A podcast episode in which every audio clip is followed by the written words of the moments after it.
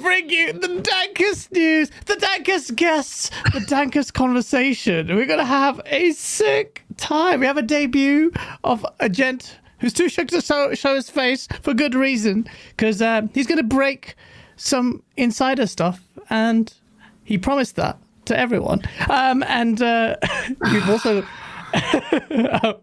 amidst celebrity as well. But before we get to introduce our lovely guests, you know the drill. It's Asa. Talk to me. How you doing? You have color on your face this time, not red. I always, what? I always have color on my face. Um, how am I doing? I don't know. I didn't prepare for this question. I didn't really think about it. I'm probably all right. I'm really glad that we got two fascinating guests, two really interesting people.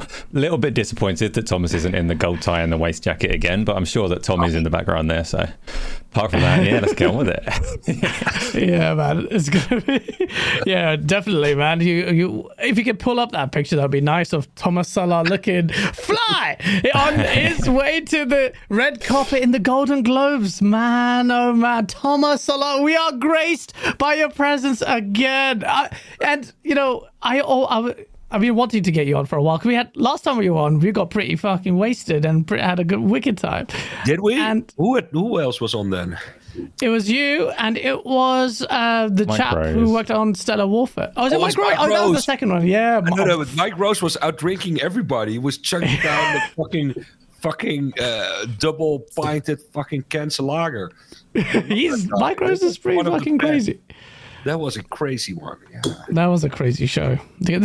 I'm a little bit more sober than normal, but it's still going to be a pretty crazy show because both of you Jeds are here. Thomas Sala, Thomas Sala, Thomas Sala. Am I pronouncing it right? You can pronounce it any way you want. It's Thomas Sala. It is. Thomas Sala. You were, you were here well, when you first came on, you had just released the Falconeer. On this was two years. Two, but time's gone fucking fast. Three years ago. 2020, man. Yeah, man. Shit, we've been doing this for three years. I look back at my old stuff. I look like, oh, what the fuck? Who's that dick? Not you, me. I'm talking about me. Uh, I'm like, oh man, like just looks so weird. Um, but yeah, now three years on, you're there on the red carpet, on the Golden Globes yesterday, looking yeah. fly. What's going on, Tom? What are you doing? I what are you up to? Know. Shouting through the air. I don't know. I don't know. So people seem to, uh, yeah, I don't know. I don't know. It's just uh, I am ascending apparently, so uh, I'm enjoying that.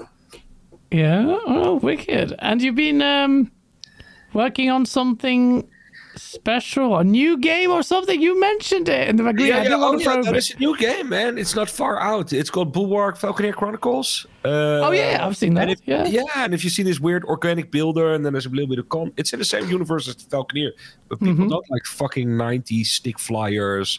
You know, old people thinking bad about Crimson Skies and all that shit. That went out for a reason.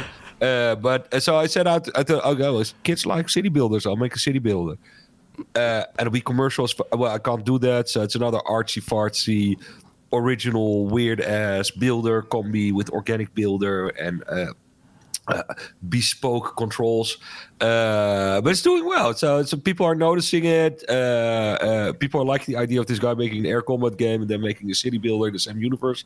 So I'm just doing that, renting with the rents on stuff, and yeah, I, I have had a weird week. I, I, a week ago I was sitting in a one one to one with the Unity of uh, the CEO of Unity 3D. It's like insane. I don't know what's happening. Was that was that awkward uh, considering no, the fact that, was that was happening? That, that's an ex Linux guy.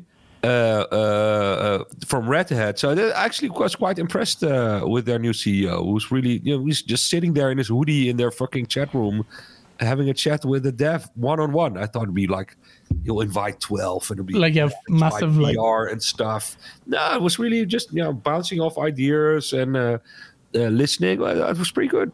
Yeah, I'll say yeah I enjoyed that.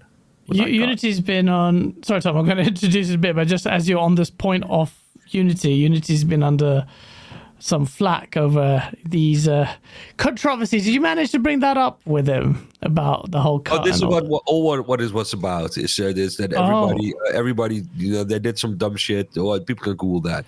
They did some really dumb shit, made a lot of people angry, including myself. And then the previous CEO left over it. It was that dumb. uh, and they got a new CEO, and he's reaching out to people, sort of trying to make up because you know uh, these are their customers, and uh, uh, so it's interesting times. So the, Positive, yeah. positive changes afoot after the the foot and mouth situation. Well, the, the, after that they fired some people, but uh, a lot of people. So the, the, good stuff afoot, uh, you know, it has to get worse before it gets better in anything. We are in the fucking doldrums of the game industry. So I, I cannot go to an event without people complaining and telling us, no, sh- advertising is down, deals are down, everybody's down. Uh, Oh. and there you are. Like, No, I'm up. I'm up, man. I'm trying to get there. uh, so it's it's a weird time. It's like uh, so. Uh, yeah. Yeah. We'll we'll talk about that. Uh, you've been quite about it a vocal on if you, another reason why I got you here as well. And you know why I've got you here because anytime, anytime these two alphabets A and I are involved, I think of you. So uh, it's going to be a fun conversation. I did seem to piss off quite a few people with my somewhat defense, but I think nuance is lost on Twitter. So people thought, "Oh, how can you, how can you talk about?" But we will, talk, we'll get into that. We will get into that. But last, but certainly not least, oh, it is Tom Henderson who's going to be breaking so many embargoes, telling us all this shit about PlayStation 5 Pro, about the new Xbox Series Z, and just yeah, you're gonna you, you're gonna do all that shit from the comfort of your own home and in the presence of us lovely people who are not going to coerce you or put any kind of pressure or duress on you. Tom Henderson, thank you so much for joining us. How are you, man? Yeah, I'm good, man. I am taking a bow right now after that introduction. I appreciate it. uh, but yeah, I was laughing at the the first uh, super chat donation there, already asking about the PS5 Pro, which is brilliant. Thank you, Face. Thank you for that. Keep those super chats coming. This is an opportunity for you guys to ask these questions. Tom, before we get like like um, hold on. Don't you have a bone to pick with someone? Uh, the guy who's drinking coffee in the mouthful right now, who made a video. I was on your side, by the way, but who made a video saying insiders like you are the problem. They're a problem and a plague in the industry. They are terrible human beings. Wait, what did you say, Ace? I don't remember now. Not- Something about definitely the fact. not that, but some things that I regretted. Yeah. But I actually think the video that you did afterwards was actually pretty pretty well done. But it was the uh, the live stream, um, and that that was genuinely my my first introduction to you guys as a, as a podcast.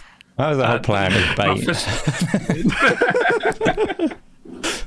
Uh, So, what, what's happened since that? Asa, have you changed your mind? Is it awkward for you to have Tom Henderson here, who still is an insider, who, in my opinion, has maintained has done the right thing? But what do you think about this whole weird grey area of insiders and breaking NDAs and the moral quandary of gaming news? So, bearing in mind a lot of our audience probably weren't here for that one, um, just a, a little background is um, I said some things about insiders and the ethics of, of sitting there as a proxy for people breaking NDAs.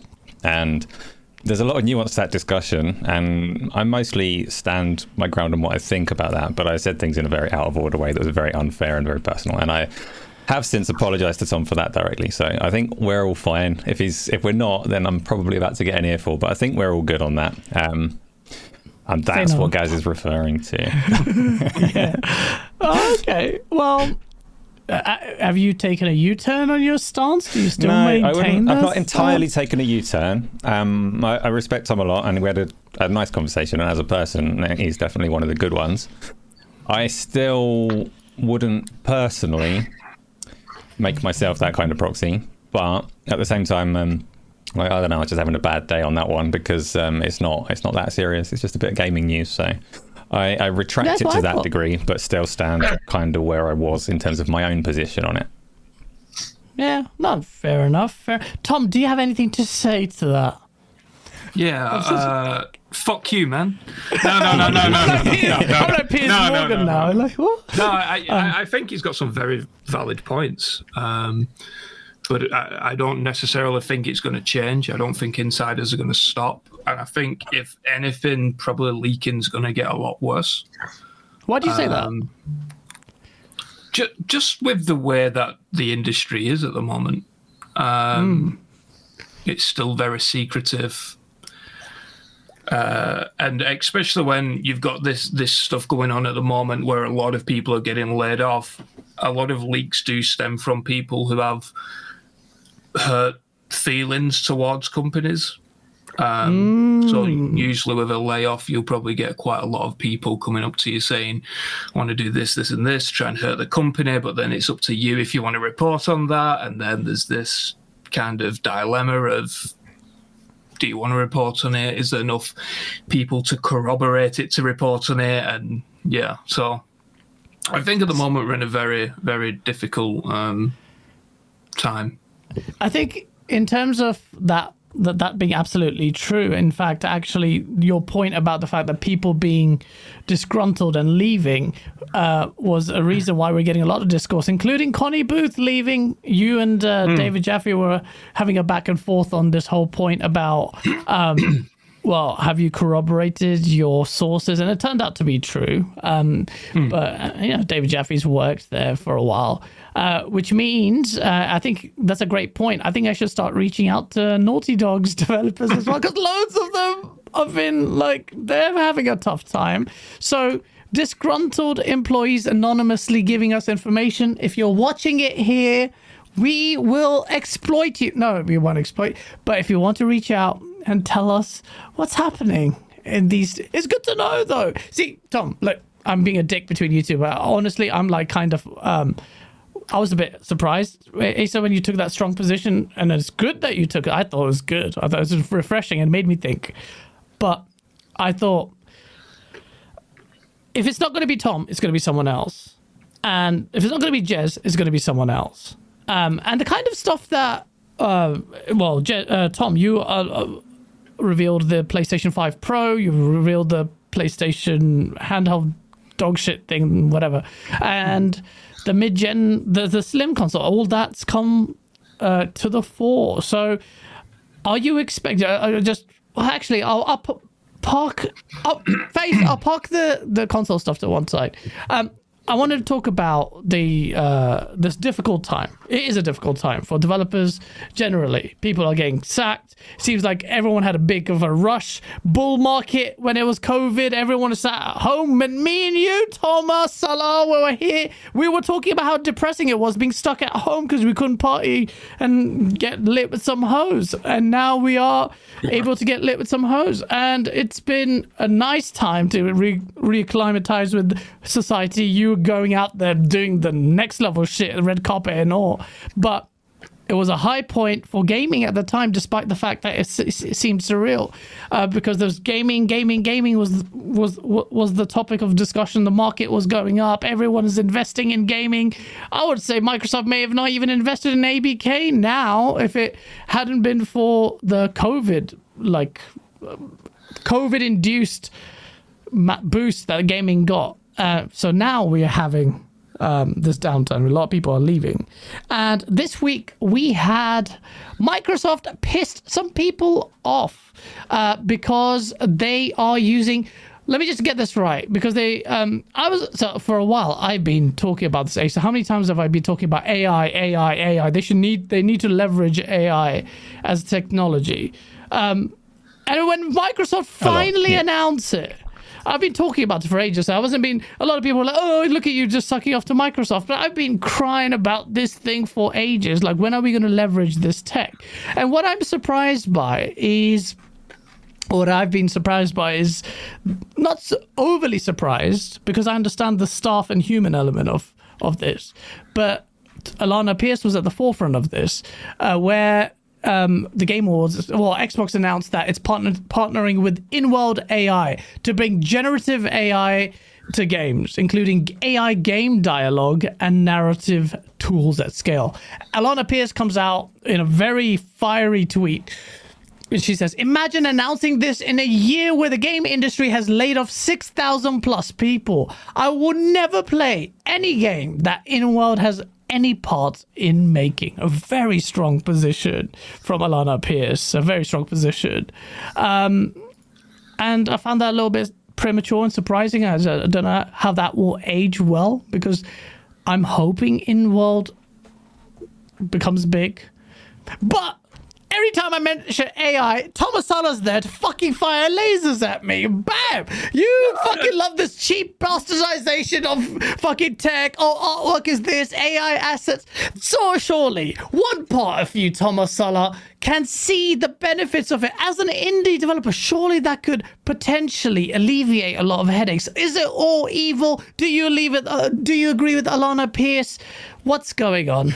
Uh, Why do you hate computers? Uh, uh, giant corporations are inherently evil, so fuck that. That's true. Uh, that's it. So I think her points about when you're firing people and buying tech that essentially isn't going to add creative quality. That it is exists only to reduce labor costs. Uh, that is its core function at the moment because it's too shitty to do anything else at the moment. Uh, but I am quite nuanced because uh, people think I'm a fucking uh, luddite. you know, if you don't I'll throw the weaving machine in the, in the, water. You know, that's what they did when industrialization is. Oh, look at oh, the future! It's like photography. Oh, oh fuck! Uh, uh, I see an interesting thing with AI. People making interesting all the time. It's just a fucking tool, but this tool is owned by evil fucking corporations. And evil corporations are going to do what the fuck they want. And there's only one fucking thing we as a human race have against evil fucking corporations, dictators, and all that shit. That's fucking what comes out of our mouth, out of our brains, which we put into the world. And what they want is what what this is, and it's all about licensing, making a system where instead of you having the power to make something like you, you know you're licensing the power to make something. So for me that that is the most disgusting part about ai it's not that you can't make cool shit with it. Uh, it's not that it's not fun to do. It's i mean I, it's that it, it essentially it's taking away the the goal of the thing is to take something away from you and is that really the goal? Like that's such no, a. the goal is to make fucking money, man. That's the the only goal. I mean, that's what everyone in the industry, bro. Ev- look, everyone's crying about creativity. You said the word creativity, and I'm looking at the AAA space, and I just see tumbleweed just going across, and I'm like, if I want this big, okay, look at this this this tech, this technology. No, okay, could... okay, okay, so so yeah, but okay, okay, yeah. Now I get what you're going. you want more, you know. You want, you want, you want more. Of course, more. Oh, look at this! I want more. and, and we all want more, and so initially, uh, okay, so let's let's say okay, let's take a real world example. What happens when you lower the bar of entry to create something, lower mm-hmm. and lower, so more yeah. people can do sh- interesting shit. Okay. And I, and I, okay, and I want every viewer out there who's an avid gamer to open up their this little device they have and then it doesn't matter. You go to your Google Play Store eh, or you go to your fucking App Store and you open it up and you look at the top 50 games. Slow down. I'm still and opening the phone. I will fight anyone who says that's not a pile of stinking shit. You know, so you think that's going to happen with AI bringing it? It's going to introduce loads it. of shit. I can guarantee it because that's the real world example. Is the, what we did? You lower and then you make the people with the money. The, the only so what happens? You get ears first. Okay, so with any technology, it, eh, and you got early adopters and all that. What happens in the digital world? First, you have people doing interesting stuff. They make a little bit of money. Then come the people who copy all the interesting stuff, and then come the people with money who buy their way in and push everybody out and turn it into a money making machine for themselves. You can go mm. into the App Store and see the top. It's all the same companies. They will add you. You know, it's all the same stupid fucking ads you see on Reddit all the time. you open up the same fucking shit. They own that industry. And anybody, you know, uh, you can't make a creative fucking game on Apple anymore unless you beg for Apple for an Apple Arcade deal that is what that is the that is the thing that scares me. I'm not scared of the technology, but it's that's a, that's the pattern of modern technology. It so you, not, you you don't hate the technology, you hate the people behind the technology no, hate, and the people. I hate oh, I hate the blindness of it. So I get angry for people being blind on what's being presented to them. So I, I watched Shad from Shadiversity, which is a YouTuber. He got blasted for he thought you know he made his own AI artwork um, and it it amplified his art skills. So he could draw simple line art, cartoon characters, and had fun with that. And then uh, he said, "Well, look, but it's real effort to make something. But it's not. You just press a fucking button, put in the prompt, and something. Yeah, it's just prompts. That's the fucking magic of the thing. Let's not bullshit each other. That's the magic. You press a button, put in a prompt, and something comes out that is stunning sometimes. So, uh, and and but take away the tool from someone like that, they can't do it anymore. Yeah, is I that bad? Is that a good thing? Like this, you can't. I, you know, I'll use AI, make something interesting, and then you take away the AI, and I can still do something interesting because I've already proved to done that. I spent my life learning that. That and that, I think when people come in to something and it's like a Dunning Kruger or something, that the first time you do something, you go, oh, this is amazing. I can do this. I've got a talent for it. And then it takes mm-hmm. half a decade to learn. Oh, you're really shit. You're just starting. That's the, the and that's this entire thing with AI in general. Things well, I can do eighty percent of the thing, but eighty percent of the thing is not the interesting part. So we are giving away our ability to be interesting and to say shit uh, uh, for efficiency, for thinking that creativity is about what comes out. Now, what comes out is not interesting. It is learning to be able to do it, and that's what I like about dislike about Midjourney. It takes away your your process of learning how to make art and replaces it with the sensation that you have when you haven't done anything. Um, thus, you haven't added your skill. Yes, you're adding skill to a system that if they if they make it more expensive and you can't pay it, you've learned nothing. You've been a creator of nothing. And and and, and who holds the keys to that? Ah, it's the same dickhead mega corporations. And and then away your fucking ability to go from your brain to, in our case, a screen. That's your defining uh, civic fucking society. And you See- hand away the keys. And then, then you're sitting there, yo, oh, I can still draw. No, you can't even fucking draw, man. I see. This is the thing. There's this artist hubris. I, I have a graphic designer friend who I work, talk to all the time, daily, and we've been through this journey of hating it, utilizing it as a tool, blah blah blah. I have my views on it, but before I get into my long diatribes, I want to get into uh, getting the gents' views on it. Tom Henderson, what is your view on AI? Is it going to be this kind of like? Is it going to open the floodgates, which I kind of agree with actually. Uh, open the floodgates to a lot of shit, uh, a lot of people empowered who are fake artists, as Thomas Sala is actually saying, and be, uh, encourage laziness. Or do you see any benefits of this in the gaming industry? it's such a tricky one because ultimately I, I think it depends on how it's used. Um, and and obviously giant corporations are going to u- use it in a negative way, which you know has its own drawbacks. Cost saving. Yeah, cutting yeah, people, but yeah. At, at the same time, when I'm looking at games that now take seven, eight years, and I think to myself, could this reduce that time? Then it's like you know, it's it's kind of a tit for tat. And yeah, I- th- what about the the advent of this technology? Now, now in there's no look. We have uh, thousands of open, like so, not thousands, well, maybe thousands of open world games nowadays. This uh, generative AI tool is going to include include AI game dialogue. It is impossible or a monumental task to make a dynamic AI, for instance. So one of the things I've been talking about is imagine AI being incorporated into a game world that reacts dy- dynamically to what you're doing. So you're like you could shoot that like a, a watermelon and then put a grenade up a sheep's ass, and then AI could say, "Well, why did you shoot that watermelon and put that grenade up that sheep's ass?" People are doing this in Elder Scrolls, not literally, but you know it creates that dynamic. Like i feel like there's this fear mongering for technology without even seeing it being implemented and it feels premature. I understand. Believe me i understand the fears. I understand that companies will be ruthless and use it to cut cut people off. But asa are, am i wrong in being excited for the advent of ai maybe enhancing our gaming experiences or am i just being naive? Uh, um, See, this is- this want is a- answer that one? Oh, Huh? no, no, outside. Let's go.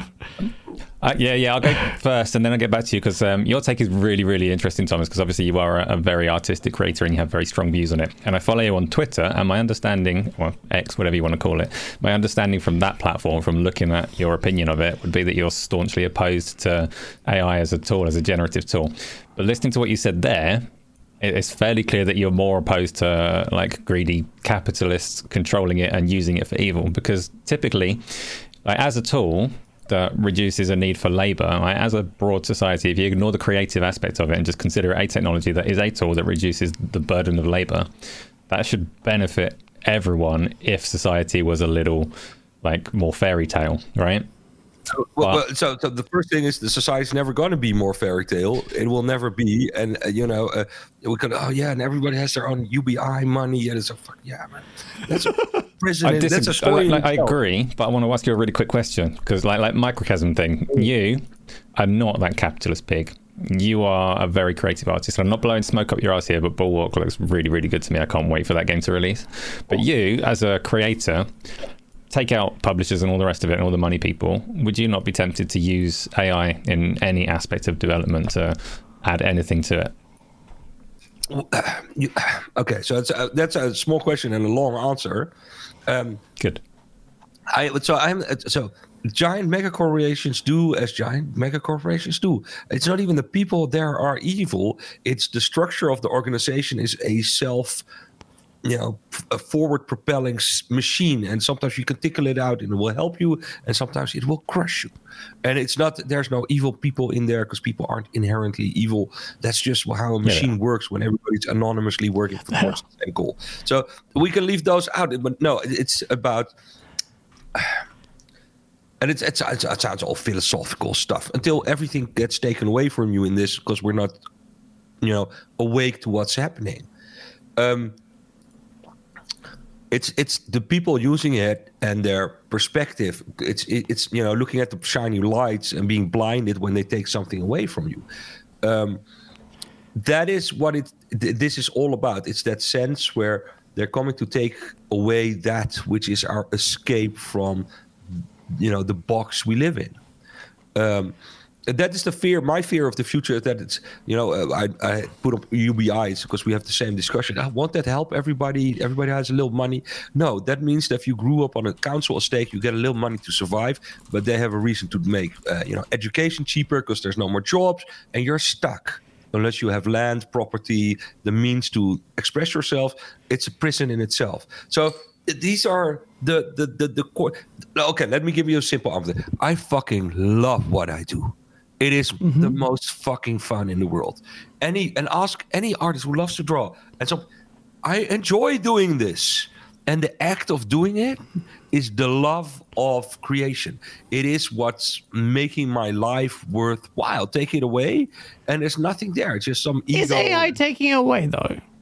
well, no, no, no, no. So, so like I said, so not everything is a tool. And I've said, I've seen there's this guy making an adventure with generated uh, just as a showcase of what it can do. It's interesting. And he's called it, I don't know, some some, some sort of app names about, you know, uh, it's an interesting philosophical experiment. The future is not going to, I am not afraid of this because it's shit. Uh, some people say, oh, shit. No, no, this is going to change everything. So it's, I'm afraid that it works. Um, and that but the future you're creating is so uh, but go back to your practical because we have a game here on this did we see that uh, i think it was amd had that um, sort of test case where someone a game you walk into a bar and ask for a mission It was NVIDIA, and, yeah. Oh, yeah, yeah. natural voice language. So as from just from a game design perspective because we're going ev- every gamer's go oh i want this i want this i want this i want this i want this this is what we realism realism. Games aren't about real. Games are fantasy. And like like i said you'll do that once for the gimmick value of it. And the other 50 times you want to you know want you want to max your stats or get the xp or get that armor set you'll rush through it. Give me the question number three. And you on because people it is Someone else said that to me as well. Someone said to me, because look, you gamers don't want that kind of thing. They say they do, but they just want that little quick hit. And I disagree with that. I think that for me, it's always pulls pulls me away from the immersion when I want to be lost in a world. I want to be lost in an RPG. I, I, I agree. Someone said, uh, "Well, look, look at Baldur's Gate, uh, the old one, eh? and the, every second non-massive character was uh, was saying bull- it's like a oh i used to be an adventurer and then i took an arrow for the knee. And you know you had that bit of script it comes a, thousand times in skyrim. I used to be an adventurer and then i took an arrow to the knee. And then the repetition becomes uh, uh, uh, uh, um, you lose your sense of uh, how do you call it? Your suspension of disbelief. So sure yeah there is there uh, like everything there's a, a nuance here but so part of me saying that but what it's asking us to do as gamers is not what we're there for. We're, it's a power fantasy. This, when you get into game we we aren't so um, when you make things too real they don't become fun. So there's this big uh, Penn and Teller episode where they go about games and gun violence and they take this 14 year old kid who loves fucking Modern Warfare and he's shooting shit and he's like sniping games and stuff. And they take him to the woods and they let him shoot an AR 15. And just some kid who's not from American gun culture. And the kid's crying because it's not fun. You know, shit's exploding. there's noise. Uh, there's a thing about realism, and I think a lot of people say that. that this person I was uh, talking about says that as well. But it's not really realism when our AI in our current games at the highest level is still so substandard that oh, on oh, this very show well, we have okay. talked about it for years. I would, like I said, the, someone will use this and do interesting stuff, and we'll get used to it. So I'm not afraid that it won't work. So I, I'm there with you for part, but I'm also there for the part that says the the dream people have it will never it won't evolve into the dream we have because we as players like i said so that's one part the second part is i have to talk to someone to get the same response so yeah. i'm being asked to role play something which is already hardest to do in game is to place yourself in. That's why we're always third personing these stories. Oh, look, I have to. Uh, this is my love interest, and I say, oh, I want to be with you tonight, and I can't because we got to kill the bad guy. And then she responds, oh, but I love you anyway. Maybe we should run off and not kill the bad guy. And, uh, it's asking us to be actors on a level which is not fun. That's why some people like LARPing. I don't like LARPing. I don't want to go around. Ah, I shot you level three. Whatever. It's too much fan. It's too much realism for me. I want to be. I want to. I, I enjoy being a god in most games, and not some sort of low life where I go. You know. Uh, I don't want to ask every NPC how they're doing. How's your day? How are you doing? Yeah, it's, it's a choice. It's a tool. It, I, I, I mean, I, you can also uh, regulate it. It doesn't mean that you have full masses of freedom. Developers can obviously place restrictions on it, like conversationally. I, always say, say, suggest positive well, you things. Get to the point where you say, "I want more." Uh, uh, so, okay, it is a difficult discussion, and I, I, I, I have don't know final truth on this. I'm just. Uh, we have to see the implementation. And, and, and not even that. I'm yeah. that. Uh, but I met uh, what's his name, uh, uh Neil Newbon, who's Astarion in Bull in um, in Baldur's Gate yeah, yeah, I met him uh, at the Golden Joysticks. Lovely human being. Had a very vulnerable speech about you know, how gaming sort of lifted it up. Um, and we all know the story. If you've played Baldur's Gate, well, you're on Xbox, so maybe you're. But it's a fantastic game. Go play it when they ever get it to work on Xbox. Um, but that that storyline of that character is a bespoke creation between the actor that does the voice and motion capture and the mm-hmm. writers it is it is also a very distilled, tight narrative. You can't go, to, you know, it, it, it, makes the character weaker if you can go up to the stairs and say, hey, and uh, what did you do last Friday? You know, you want to go out and, uh, you know, shoot some pool?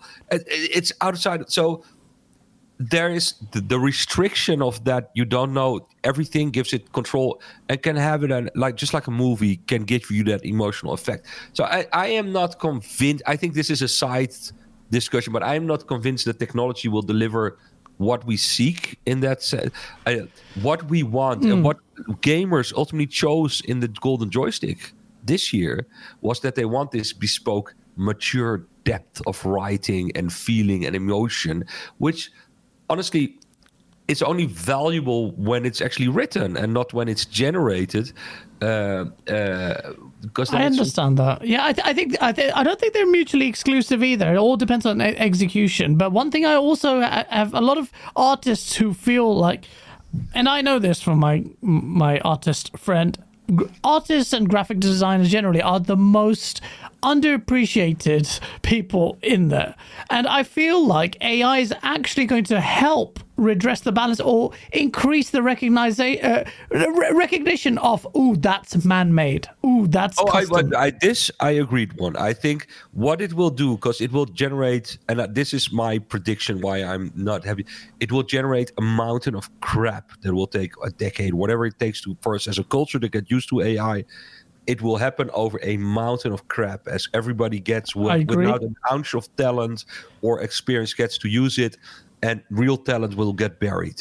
What will come out of that is that as a culture, a reappreciation of the artistic Exactly. process because at some point someone is going to make something that's so fundamentally more interesting and uh, that will establish a new relationship between us and ai art that is worthwhile the, it's just that the journey there is going to be very destructive very I agree with up. you. I and think it's so. going to lead a lot of people to think uh, so so my anything i rant about is not going to stop any of this because that's nonsense it's going to happen it's about preparing people and especially people i love independent small artists how can i how can i survive? And then people get well yeah well shouldn't i join ai you know shouldn't i be part of the winners? Because this is the narrative huh? if you're not i go on a, a board with friends investors you know the money folks. Yeah if you're not investing in ai you're going to be a loser.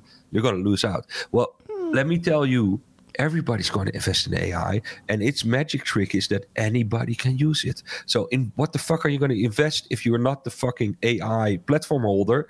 Uh, it's bullshit. Anybody can use it. It is if that democratization they're saying is going to happen, the mountain of shit scenario is going to happen.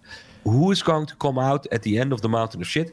People who have actual skills that cannot be reproduced. Yeah. Who have something to say. Those are going to come out on top. So why fucking invest in AI? No, you got to fucking be out so far outside of it that it's not touching you. That is for small independent creators the only fucking survival scenario. And joining in means you're going to join in with the untel, you know, the untrained masses who are going to have their app store fucking feces mountain. That's so. That's that's all I care about. Is that people. What about talented people using AI cleverly to enhance their already talents? A lot of people in the chat are saying that it's a tool. They keep saying it's it a is tool. a tool. So, so I will predict what's going to happen. So, if you're super talented, you start using AI. The nature of the AI is that your output is not going to be so dramatically far from. So that so uh, you're going to be dramatically better. That no, that is belies the dream of AI. Let's say I make the fir- perfect new gameplay because we're also going to generate games. The perfect new vampire scenario, uh, survivors, the addictive fucking original thought. I use AI to get a thousand NPCs to talk to you. It's going to be fucking. It's like fucking. it's the best fucking thing. Some It kid will in. China will have copied it like that. Because Go the AI China. will learn for China it. number one. It will learn why it's successful and it will reproduce it because that's what AI does when it gets better. And Yeah. what are you? You're fucked. And who's gonna win? It's the, the one that is that has the money to market it, yeah, and outperform anybody else, uh, or the other. No, that's one. So the money people who make the shit on the app store are gonna win because they've got the money to buy eyeballs. It's the people who already have eyeballs because they're famous or they're historically done interesting shit. Um, and that's about it. That's the only two people who are going to survive. Being the first at something at that point doesn't mean anything because anybody can. They use the same tools. Everybody's using the same fucking tool. But I make Yeah, shit. the homogenization of uh, development and mass adoption of Unreal Engine and then AI. There is that element of it where I am a bit worried that you know we're gonna have these create, and I, I think there's an element of you're correct that we're gonna get these kind of like they're, they're almost like a. It's it, it's a gimmick at that point, and the implementation of it will be, uh, Well, uh, we will see uh, the shiny thing. But you'll see, it's not a gimmick because it's going to work. You make the perfect vampire survivors, and a thousand pop up, and there is a 99% likelihood that one of the other ones does it just a little bit better. Because that's that's that is the nature of the But thing. that's that's the nature of human development. It is just part of our advancement as a race and technology. Um, like It's Well, like you're farting into a tornado at this point, Thomas, because the change is Oh no, coming. I am, I, am- I am fucking Don Quixote. I am fighting the fucking windmills. This is an unwinnable battle. This is going to happen. But what it means is that, uh, well, like I said, yeah. You oh, so it means like as a gamer, you'll love it. You, well, okay, so as a consumer, you will rely on AI, whatever tool you have, to wade through the shit and find the gold. That's difficult already because uh, um, so it, it is it's that's that's what's going to happen. You will need- you will you know the people that will be winners is the people that are going to help you wade through the shit, uh, and there will be so much shit. And the shit I will be the shit will be good. Good. Good shit is And all we need. good shit. But it, it's like at, at some point, uh, uh, the, like let It's not so bad, Thomas. You are Oh, so. you think that's good? Oh, uh, there's, you know, there's. We'll have this conversation in 10 years and we're going to be like, we'll have some examples of, okay, that game was bad, but this game was I, cool. go, I Did you enjoy it? someone. I can some- everybody's going to be. It's, I go. The only person who fucking got richer is the guys owning the fucking AI. They That's always the- get richer anyway. This is always the publishers get rich. Microsoft get rich. Bobby Kotick gets his golden parachute and he fucks off and has sex with Well, loads uh, of prostitutes. And we go watch from a distance and cry about the inequities of life. Or I think the one thing we can add is Phil Spencer's analysis that quality as a mode, which was in one of the leaked papers. You know. Oh, yeah. Production quality, production volume is a mode. You know, uh, you can only get your fucking Baldur's Gate at Larian, which is a six has six studios. It's a triple A giant company. Uh, or you can get only get your Starfield from Bethesda. That's and he said that mode is becoming less Yeah, what was the quote? over time. It's, Yeah. so, no, I, I, they are going to lose as well. Uh, it's, it's, it's, it's the AAA development and publishers are. He said that. Phil Spencer said that there's not much, essentially saying not much creativity anyway. Spiraling dev costs. Wouldn't this redress the balance a little bit? Yes, people lose their jobs. Yes, I'm not saying it's good. No, no, no, it's no, no, inevitable because with technological advancements. It's like we're we've been here before, but in the gaming spaces. I hope so. That'd be nice. I think I, I think the focus will go to double A's and indies. And I think it they will be powered. work that way. It doesn't help the indies. They never. It never helps the the, the, the, the small guys. It never does. Uh, you know. I I reckon there's something really interesting in there that you said about the replication of things because I see like um you look at uh like legendary developer like Hideo Kojima or something, someone who's considered a visionary, and you consider the number of people that have ideas that they themselves think are brilliant. Most of them are probably wrong. Most of these ideas are terrible, but there are going to be some people out there that have brilliant ideas and are never going to get the opportunity to realize them. And the, the, the positive spin on it is that AI might kind of enable some some real talented That's- people to actually make something that they weren't capable of. But what you've said there about the fact that as soon as something good comes about, there's going to be like hundreds, thousands of instant replicas. That is a really good point. I, just because Tom Henderson's been really quiet for a little while, Tom. If you had AI that was magical and could make a brilliant game, would you be able to make a brilliant game? Mm, you got the ideas yeah. for it. Yeah, I think so. Yeah, yeah, I've, I've got ideas for a couple of games. Yeah, I think that it. Yeah, I don't. I, I, I really don't see see that much of a problem with it. Um, uh, especially when the the final winners of the game is. Um, or losers. Um, I think Yeah, they're going to yeah. be the winners as well. But yeah, look, Tom, I'm like you. I have the same idea. I feel like th- now some people with that barrier of development of all those skills that you say take 10 years to hone thomas Sala we don't have the benefit of that. We haven't had whatever life choices we made or whatever some people don't have the same equity. They've come out and know like whatever situation. But their their creativity uh, is still want the stifled. benefit of that because it's not giving you the 10 years of experience. Uh, uh, No, let but me- it's enabling you to maybe if if what's in here can be translated into what's there. Just if it helps to do See, that. Gaz is a good Like, example. He's one of those people Okay, that so let- thinks he has good go- ideas and guarantee they're terrible. Sorry, carry on, Thomas. Well, everybody has uh, everybody has good ideas, and, and so and, you know ideas. Uh, uh, fuck, I, I had a good idea just an hour ago. Fuck it, let's shit it out. I never make. Uh, so, Shit it out. uh, uh, the, the, the thing is, and that which is the system of creativity, is that you then go make it, and you fail, and you fail, and you learn. by doing trying to make the thing you learn and you get better at and you get better And then you die before the game comes think- out. Well, no, this is oh yeah, from Archer. This is the guy who draw the uh, you know, uh, Hiroshi Ge- where the Japanese guy he's, he's 90 and he's, drawing, he's painting waves in that Japanese style for prints and fucking, and he turns 90 and says, "Shit, I, I've only just starting to get good at this shit." I wish he had my journey. Well, trust me, he has more interesting to, things to say than some kids. like, I have a good idea, button, there's the fucking game.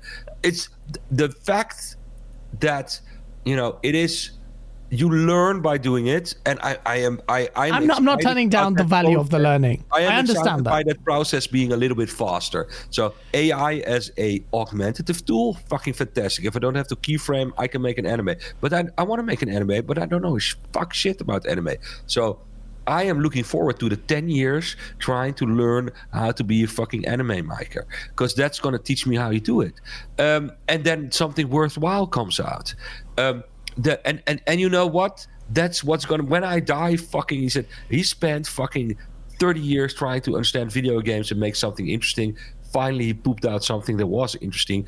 That's a good fucking epitaph rather than I pushed a button when I was 18, made 20 million. According to you, according to it was you, all owned by fucking Elon Musk. that's according to you. You spent 30 years, No, and some bloke called Dave was just like, yeah, you know that guy with the weird hair, that guy was on the Golden Globes? He made that good game. Oh, yeah, that was a good game. By the way, did you see that little kid who just made that freaking Roblox 17? He's fucking brilliant, isn't it? Yeah, fuck! And now you're receding into the fucking footnotes because you have this high and mighty or moral, like, fucking thing over yourself. I will be so fucking outdated, man. Oh, fuck yeah. I- I- will be uh, dead and fucking buried. I am a fucking fossil. I fucking believe it. And, I, know, I, I, I, you know, I'm I- being. I, I swear, at some point, she'll come to over. The, at, that same kid will come over me in 40 years, and I'll be fucking.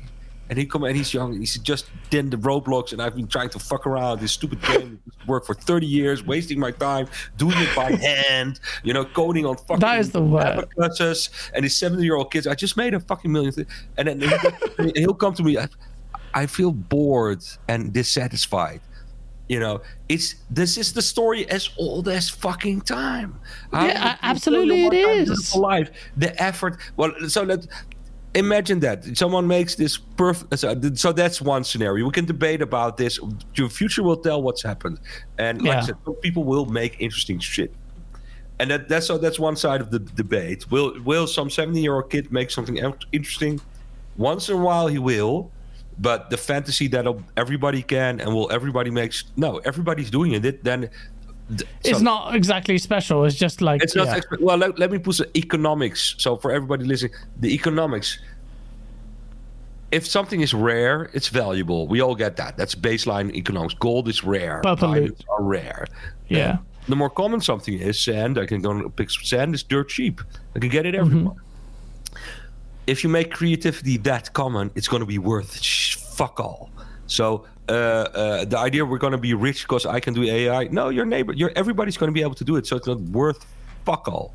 So the future, someone the somewhere will use the very tools that you hate to create something special because those tools will enable them to cr- will motivate them to cr- I'll give you an example. I'll give you an example. Zero money, and nobody will find it. And someone else, if it's good, some giant corporation that already has all their money, will take the marketing and make all the money. And, and you know, and then and we will we'll prop out the one in a thousand example. So look at this one person made a million for the gazillions of fucking losers around it. The economics of it doesn't make sense. The economics is that it becomes available to everybody. It's worth fuck all.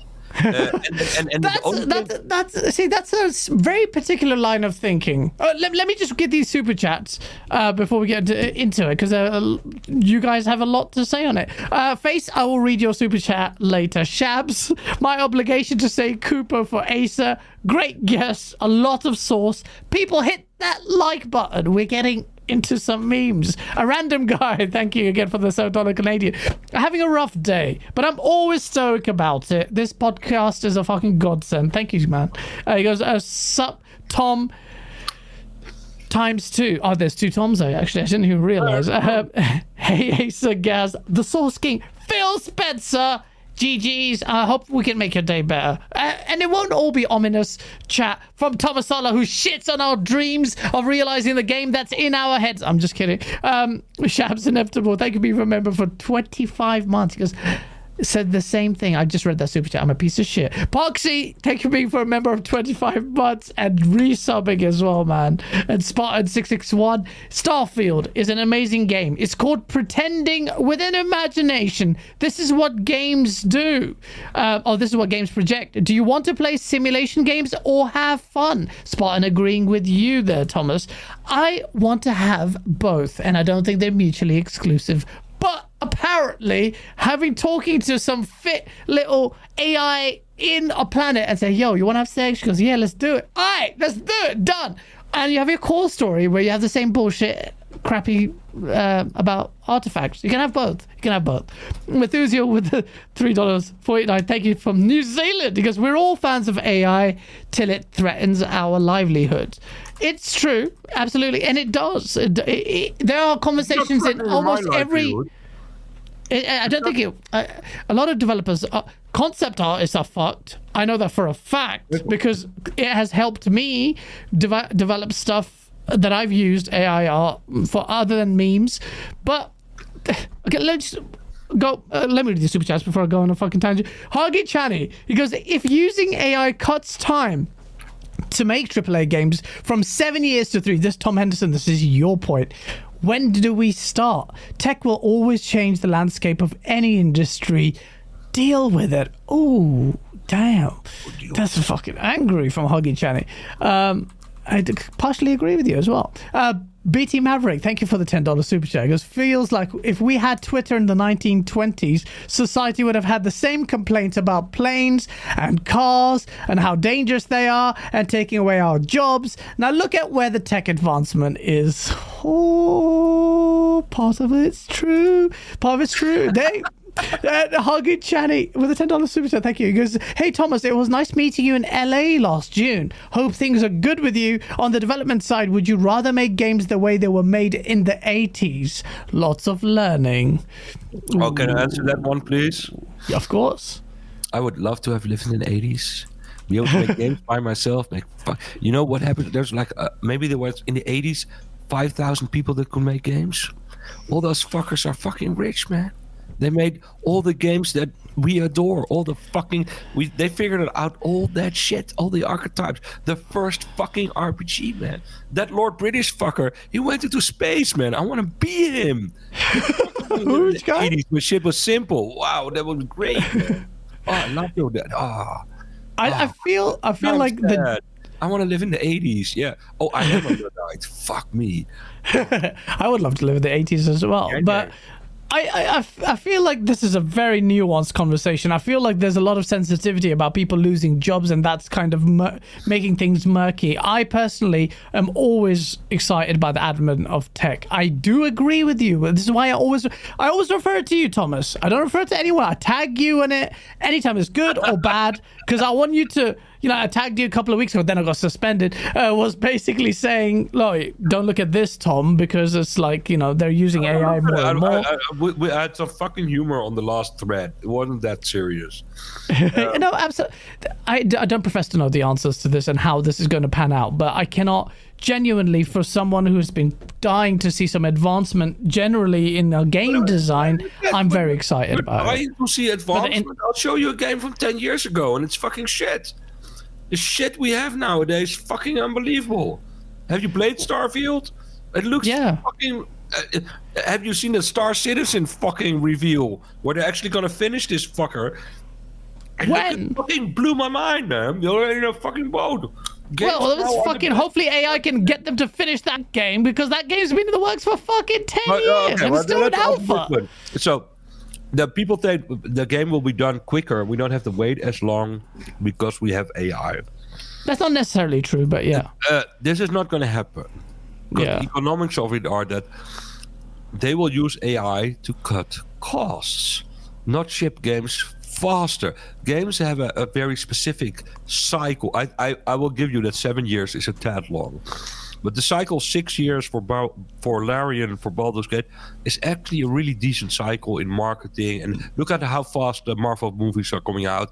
The faster they come out, the more shittier they get because you get used to him and you you know everything everything you adapt to everything so the the the the, the, the speed at which these studios produce the content is not going to change because it gets Is that make. is that It's exactly true, cheaper though? to make it's not No, it's not, it's not just cheaper, gonna pay the same though. amount of money Think about it. more I saw some AI tech generated generating randomized geometry for like wood and trees. Now that would save some time for artists No, to no, curate that's trees. nothing, because they're getting it for China for dirt cheap anyway.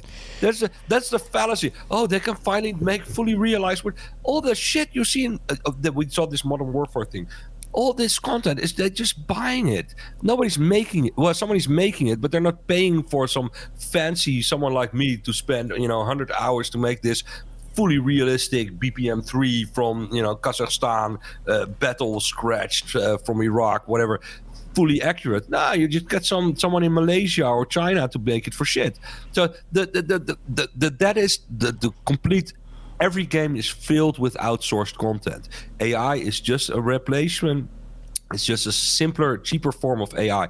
And and so for some people that go, um, uh, uh, a lot of the content where you go AI. So uh, I, I I used my scooter in London, uh, these electric scooters. And, Oh, uh, yeah. and in London, you require a driver's license. In Paris, you don't.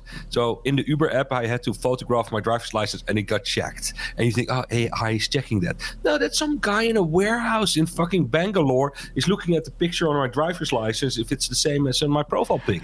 That's that's You- so you that- think? because that's cheaper than spend giving the money to fucking OpenAI for an expensive license. Because there's already people complaining about how expensive. So there's a natural. Well, speed that up though. The guy in Bangalore is going to be like, "Hello, bastard. This is not the same person, a- bastard." AI will do it instantly. Boom! You're now using your scooter instead of waiting for ten minutes for some guy called Rajiv in No, India to wake up, look at it, and say, eh. "But the No, AI can do it instantly." You are now running using your scooter immediately, and you're having a great experience. You think it was Whenever best. Does your Windows, and we're fucking 30 years, does your Windows start instantly? I- have not seen any significant fucking changes in the load time of Windows in fucking two decades. Everything. And everything is the same because the economic laws dictate that shit only gets fractionally better according to the amount of money I pay extra and the amount of profit they made. There is a natural, it's like equalating bodies of water. They will balance around the point. the owner gets the most money. So they don't give a I, uh, shit if it takes 15 seconds or 20 seconds. I already paid for the bike ride. And this is what will happen with AI. So I think we're shitting ourselves. We're giving it by so by st- stem saying, "Oh, it'll be great. We'll get more shit." We are just waitly whitewashing why this is actually being done.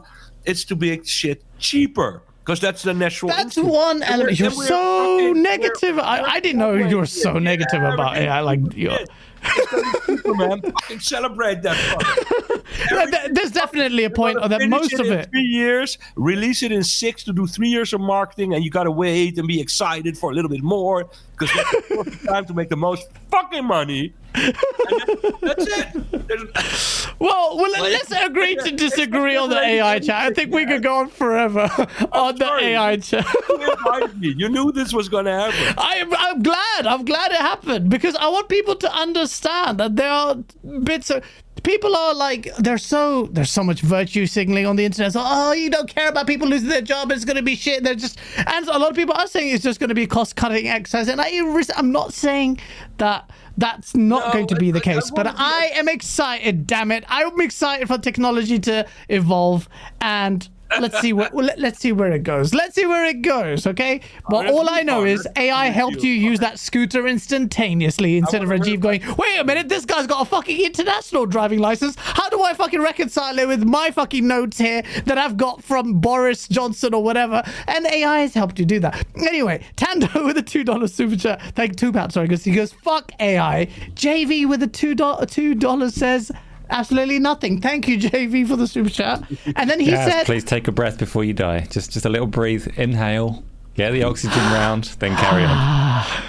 and now the final super chat from JV. He goes, "Would you be in favor of AI reviews for games? if it's good, if it's good, there's so many shit reviews out there. If A, I would love to have, but AI would have to be, uh, what's it called? Uh, what's it called when it has to be self-aware? Self-aware. Sentient. Are those what the parameters of it? it would, you know what?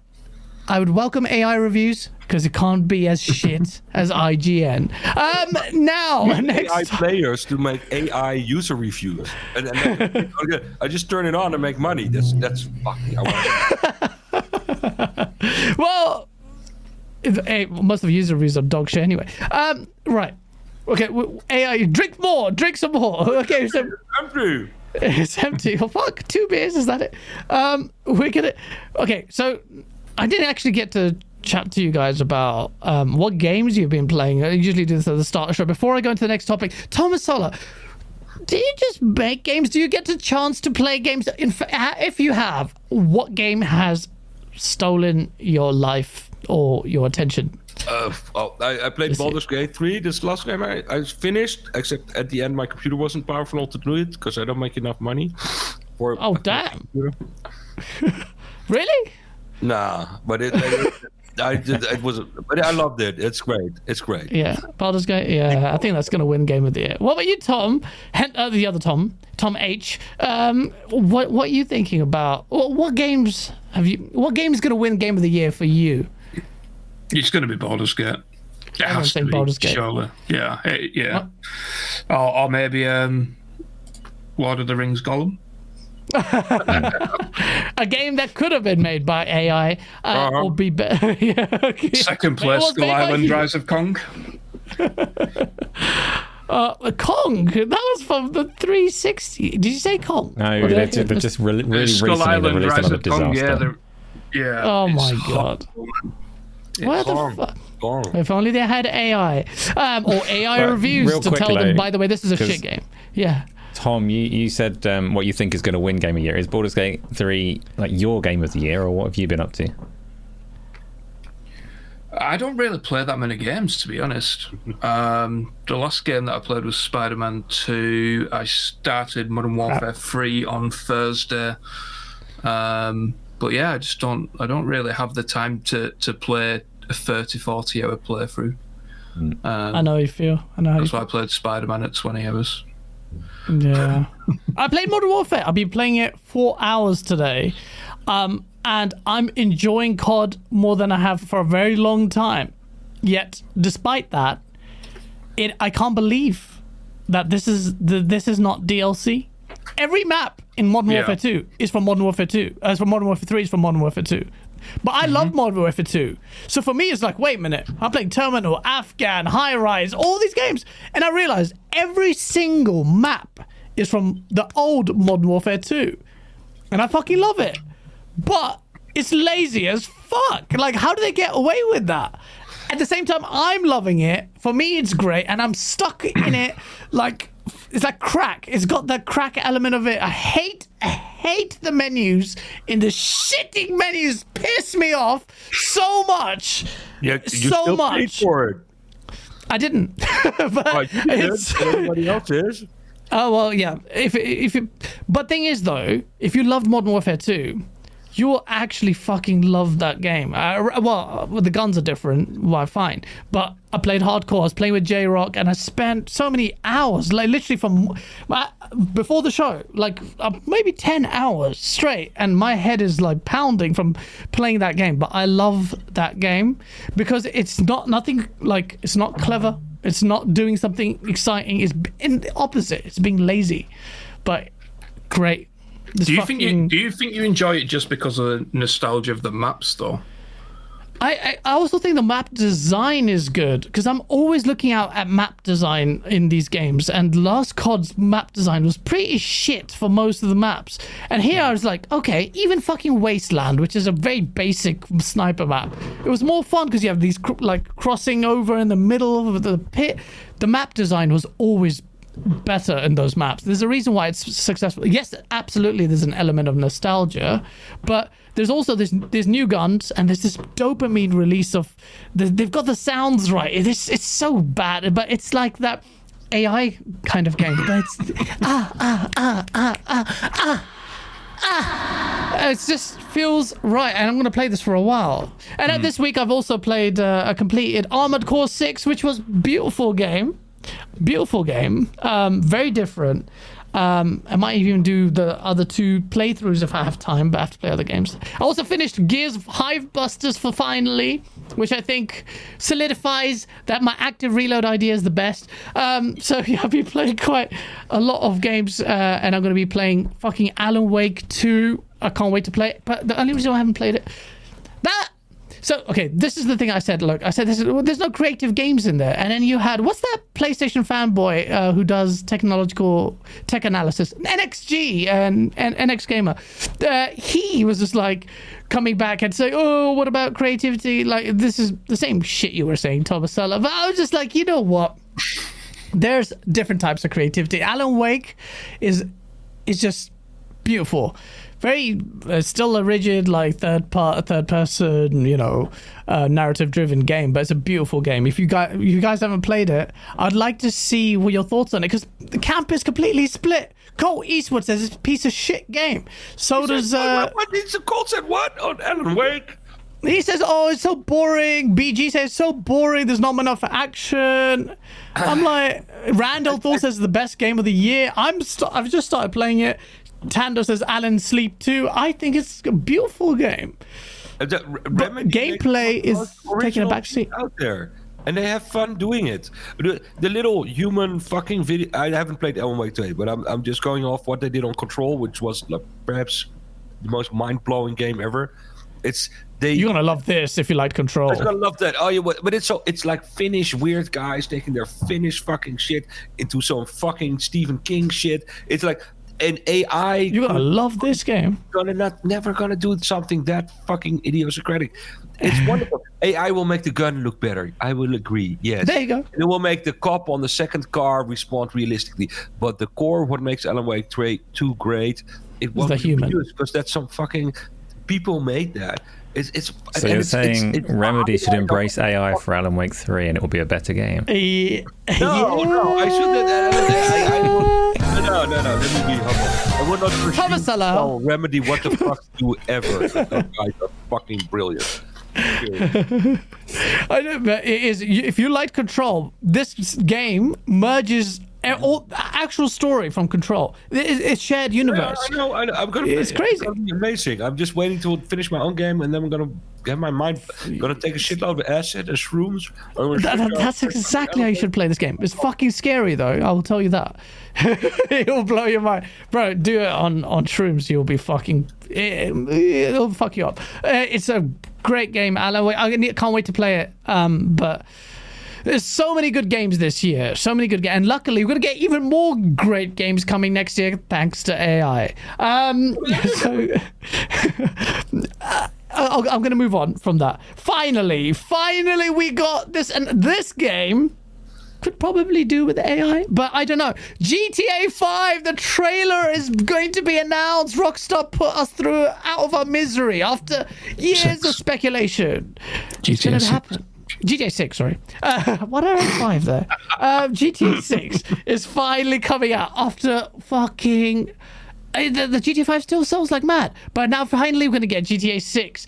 And you know, so first of all, everyone got pissed off at Jason Schreier for leaking it like a day early. Like, even though I like to shit on Jason Schreier, is it really a big deal? All he said was, "There's a trailer coming out in December," and then Rockstar announced it. Oh no, he took away from it. What the fuck? Makes no difference. Now we know. Um, Tom Henderson, what do you know about GTA 6? Have you seen the shit? Do you know some shit? You know some shit. Uh, yeah, I, well, I've seen some stuff in 2021. Um, I did like a video on it and stuff. Uh, but yeah, I'm, I'm really excited for this game. Um, what I will say though is that if if it's not going to be at the Game Awards because they announced it's going to be at the beginning of December, right? Jeff Keighley needs to fucking shut that shit down straight away and say that it's not going to be there if it isn't. because if it's revealed after it, the outrage is going to be horrendous for the Game Awards. Do you think this? Do you really think the outrage is going to be that bad if the game isn't shown at the Game Awards? If I was, if I was Keighley, I wouldn't say anything. You, well, well, yeah. Well, as soon as the announcement was made, Keighley then like advertised the Game Awards, so implying that it could be there. Oh, I see. No, So if though. if, if you look at the, the views, though, you look at the views that anything Grand, Grand Theft Auto 6 gets, Jeff Keighley wants those, whether he's got it or not, right? Mm, yeah, he's he's a slimy little bugger. You know that. He's a proper slimy little shit. Did you when E3 got announced to be fucking closed? He was he's just Yeah, yeah. oh, it's on social media. He just came everywhere. Literally, he's like boom, Game Awards. Instantly, the corpse wasn't even fucking cold. It was so warm, and he, of the E3, he just announced it shamelessly. So don't expect him to fucking say anything. I guarantee you won't. He's gonna ride that fucking train and gonna get it, and it's not gonna be there. And it doesn't matter. He would have just come on Yeah. his chest anyway because that's what Jeff Keighley does.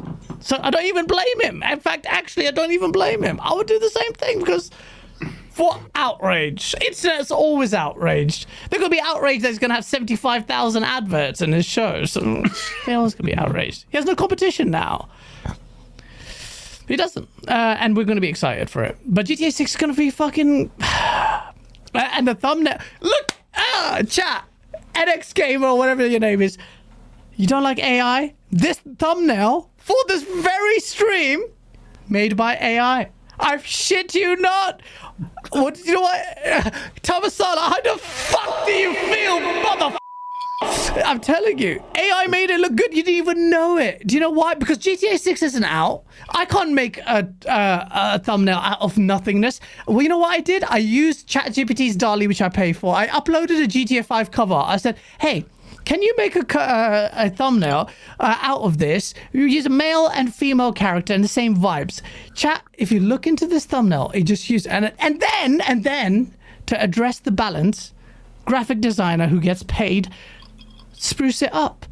He's now using AI together. I'm empowering artists, merging technology and flesh and mind, body and soul. See, you know that movie AI? Uh, what's that AI movie? That's fucking incredible. Um, that the guy from basically this AI escapes. This is- It's fucking amazing. Ah, oh, what was it? Ex Machina? Ex Machina. And that guy treats the that AI like shit, like a sex robot. That's what you would do, Thomas Sala. Whereas I would probably fall in love with her and realize her dreams and have a conversation. You know, all these AI movies, there's always a bad guy who just uses them. But I would listen to the AI. I just don't think you would do that because you're cold hearted. That's the thing. I would call her, but it, it looks fucking cheap, mate. Fuck. What, the thumbnail? Yeah. What- what the fuck do you want me to do? There's no fucking news. What do you want me to use? A PlayStation 6 5 render? I had, I and then I would end up using gif of you AI where anyway. I, I want that gabening thing, the gasoning where you go. On every gif, everywhere. It's just you going.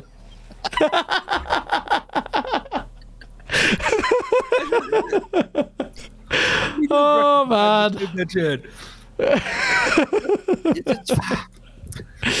Look, we can't escape it. Hey, I'd rather play GTA than look at your shitty fucking recreation. so would I, bro. So would I. But. Uh, let's agree it's a poor substitute and be It, it- wait, well, at least it let me create something. I couldn't fucking make something. What do you want me to do? Learn some art skills and make it for a thumbnail? See, that's clever use of technology uh, and AI. Not everything has to be art. People go, "Oh, you want everything to be art?" No, not everything has to be art, man. Yeah, it's true. Okay. It's true. It has to relay the message. Okay. And then you made someone polish that turd. It's okay. Hey, listen. Okay, It was not everything in this channel is made by AI. you Most people don't even That's care about their thumbnails. That's, that's what AI will turn us all. You, you can polish that turd. That's- Polish that. hey, listen, chat. Oh look, it, it, it came up. We have the best thumbnails in the game. We have the best thumbnails in the game. It's we a have- polished turd. And it's all It- good. Fuck it. And Nintendo, the talking with a five dollar subject. If you flip the f- six upside down in GTA Six, it's GTA AI, and AI wins again. Nintendo, you're correct. You're correct. Are you? What are we? What is? What are you expecting, Thomas Sala, from this game? Like GTA Six has so much. apparently it cost two billion dollars to make Oh, because it didn't have AI. Um, but what, what, two billion, one to two billion dollars. I, I didn't even finish GTA 5. It was just too big, man. I've got three kids. Jesus Christ. It took forever. I fucking love GTA Five. Um, uh, online No, no, was no, no, amazing. no, I loved everything about it. The satire, the ride. It's fucking Rockstar. It's Rockstar. They do their own thing. I I would love it if they didn't go to the Jeff Keighley show just to get to wear fucking Rockstars. Why would go to shit show? No. Probably won't. Uh, they probably No, won't. no. Well, Why would they? There's nothing to gain for them. They can drop a, a fart on Wednesday and still be the biggest thing in gaming ever. So, uh, the, the, the, no, the, the, the, there's no mon- amount of money J- Jeff Keighley has. He can pay fucking Rockstar to do that. That's that's the thing. You know, normally you pay to get on that show, and he's got to pay now. You know how much money they're going to make of GTA 5? They, don't give a shit. Uh, Bro, it's, no, it's no, no, got like si- that. surpassed three hundred million Rockstar. Views. I think Rockstar is still a bit. I hope they're still Rockstar and be rock and stay Rockstar and do something Rockstar, and it's gonna be the best fucking satire. I don't care about all the cars and playing the open world. If it's something I can play in sixty hours, I'll be fine. Uh, but it's gonna be mind blowing, and people will play it for twenty years because you know there'll be a thousand GTA Six uh, re editions and stuff. So it's it's uh, you know uh, uh, well, we'll see what it does. The only thing I think, which I've. I wish they, you know, not redone it. Let's not do the nostalgia. I heard it might be the going back to Miami. It is going to back to Miami, yeah. I don't know, well, can't we Yeah. just go to a new? You know, I, I would Kind like of a- thinking the same as well. Uh, They're going to do something amazing and so prove me totally wrong because that's. Yeah, I would know. like to have a GTA like Tokyo GTA or something, or you know, fucking German '80s GTA, man. Fucking shit. Uh, or something. You know, I, I- remember playing the British GTA, you know, the 2D one before they. went Oh, the GTA London, the top-down one, yeah, that was pretty good. That was pretty. with the buttons, the police officers coming. Yeah, I about remember. 80s fucking London GTA with the Kray twins or something? You know, like like a satire of that with Brexit or something. Be harder to do. That, but, but that was my question. Was going to be to anything They you. want. It's not harder to do, man. It's Yeah. but I, I think Vice City. They're just. I, I heard they're doing something with the entire of America. and You're going to travel around America. I think that's a pretty cool idea. No, it'll be cool. Uh, Oh. Let's not fuss shit ourselves. It'll be very fucking cool. That's why they're so fucking exciting about play it, Rockstar. but it'll be fucking awesome. So yeah, looking forward to that. I am. I I'm so. secretly a bit more of a Star Citizen fan than I am a GTA fan. But uh, yeah, I, mean, I like uh, sci-fi more as well. But GTA, Rockstar, they're actually going to finish, deliver a finished or finished game, unlike Well, Star Citizen. announce it's going to take six years to get here. I don't think they're going to surprise drop in. Oh, it's in here in April, but I hope not. But uh, When do you think it's going to come out? if they announce, well, three years. Three years? That sounds sounds I, I, reasonable. I think that's the marketing soak, uh, and they get to finish it, and then, and then it gives us a tease because they're stockholders and shit. I think that's actually more important at the for a company that size. And, yeah, just Hmm. let out a fart of noise. Is oh, we're going to be mega profitable in three years, and then again get some I don't know some fucking magicians in to get extra money in those three years and leverage shit, whatever. Uh, I think three years at the very least might be Yeah. long. I don't think it's a surprise drop here. Why would they do that? There's no, no. there's, there's no, there's no way. There's going to have a sustained campaign over a period of time. Everyone's going to get excited. They're going to build it up, release Well, the new thing is- trailers. the thing is, you know, the, the, the, you you go to where like water, it will go to the least amount of effort. You know, the the quickest way down. Uh, they're just going to drop it, and everybody's going to talk about it for three years, and they don't have to do anything. It's the Yeah, cheapest um, marketing on earth because they're the big dog. They're just gonna, it's coming, and then every year around this time, are we going? Every time the the the the, the game was, are we to get some new footage from GTA Six? Yeah, it's gonna be like that. Is this going to be the year? yeah, yeah. And, uh, uh, uh, milk that. Just like GTA 5. it's Just like free. GTA 5. Yeah. It's, it's free, free, free. But it's, it's Rockstar. But the challenge is high. Like, I wanna, I wanna, Tom, Tom things, by the way, because he's the Yeah. expert on shit. I'm not the expert on GTA. Yeah, Tom. w- w- There is a lot riding on it. Two billion, uh, repo- or reportedly spent on this. They had that leak that showed off stuff that Hmm. they weren't very happy about. What What does Rockstar need to do to deliver a game that would match the ridiculous expectations from them? It's it's gonna like I think that it's probably gonna do a billion in two days.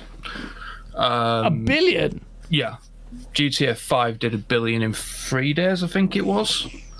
Uh, but that's because it was on the, the past generation consoles at the time, which was a higher console market and stuff. Um, but I, I think that the, the online community reaction is going to be really interesting just because of how much it, our, our opinions have changed. And there isn't going to be any middle ground for GTA 6. Do you know what I mean? Like, it's either going to be the best thing ever or it's going to be a pile of dog shit. Yeah. There, there isn't going to be any middle ground.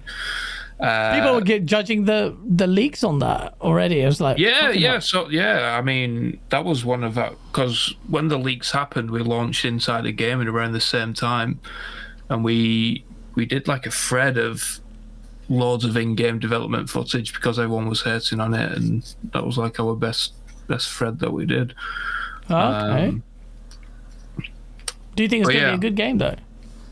Yeah, yeah, it's going to be a good game. GTA Online, that that the new version of GTA Online is going to do insane. Um, You see, you mentioned the GTA Online quite a bit. Both of you gents have mentioned GTA Online, GTA Online. What about the single player?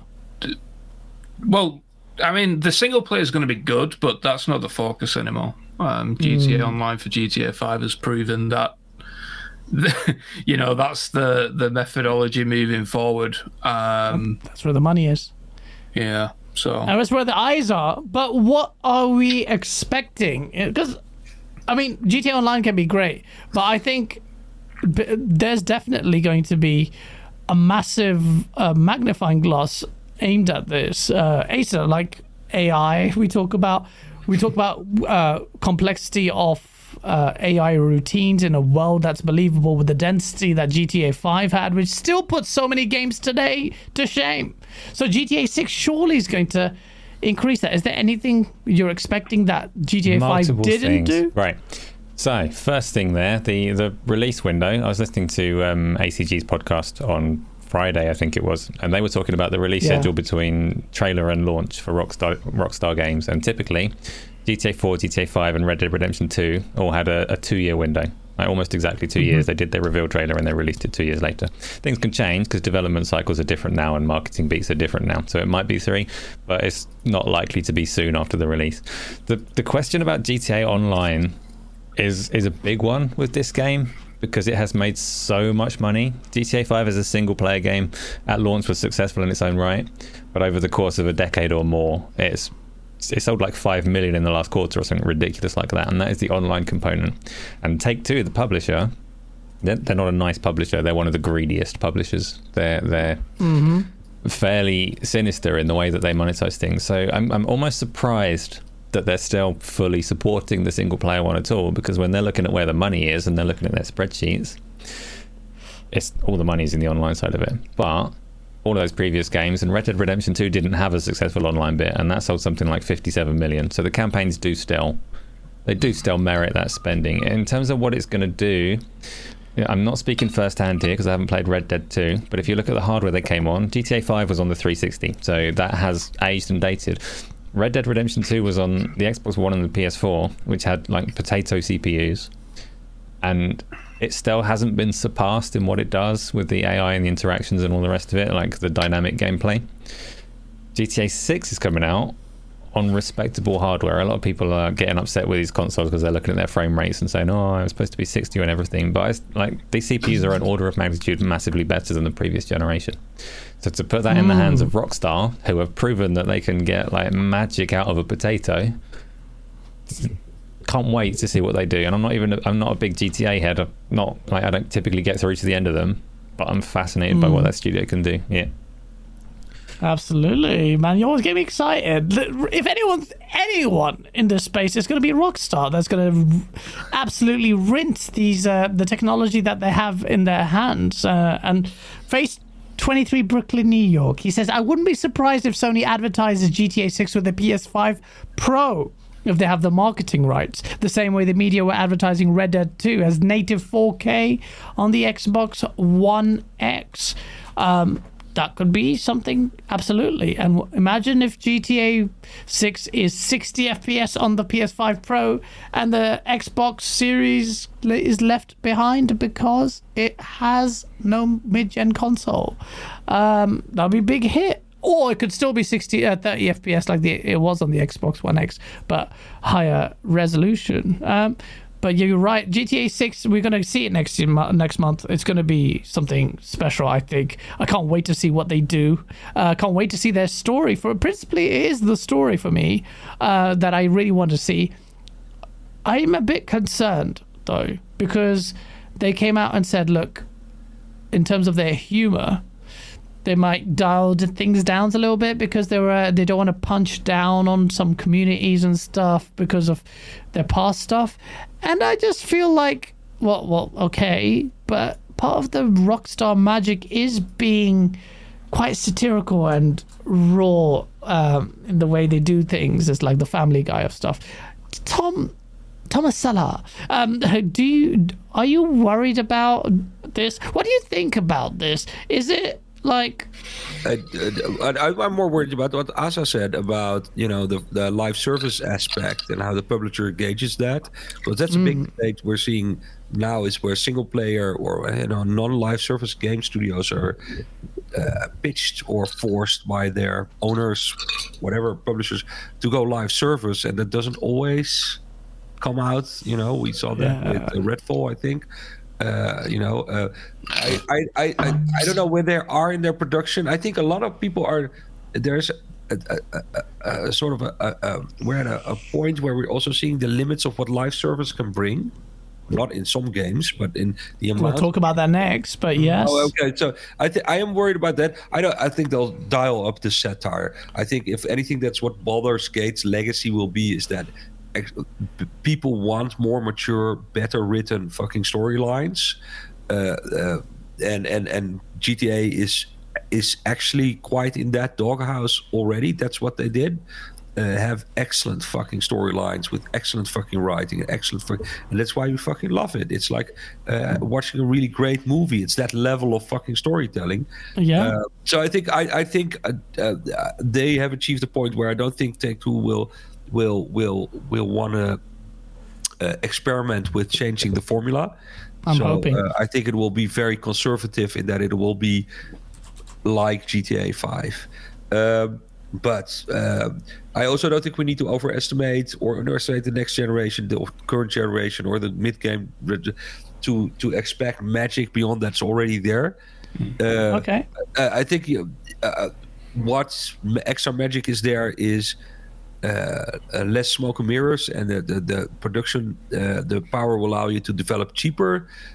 so they'll likely the danger from a Take Two say it will be have developed slightly cheaper and, and rather than be the super optimized stuff you are lauding them for because that's a, so I don't think that the bridge visually indies can make photorealistic like that body cam game.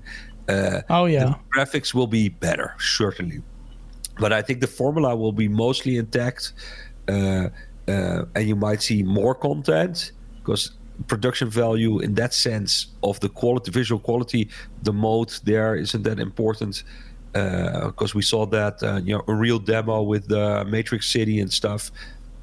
People will do that.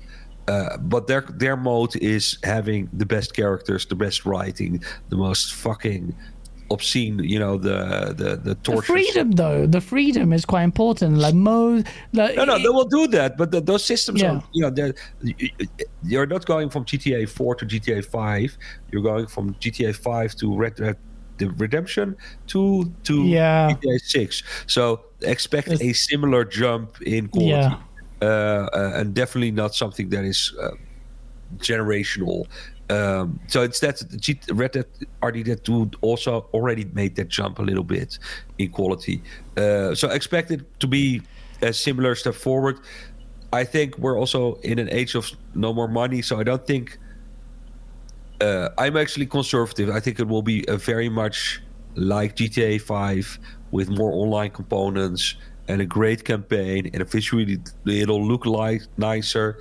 Uh and they'll uh, hopefully they're going to tell different interest. The fact that, so the fact that they're doing these different cells, that's the rumor. You know, the, you start in Miami, but there'll be stories all over. You'll fly all over. That sounds like you know an adaptation of their online uh, tool set. You know, because you're going to have seasonal content, uh, it's all sounding very games as a service, you know. Oh, next year, you know, uh, in, in, the winter, we're going to New York for Christmas. Uh, you know, we're going I to the love that. And, and because.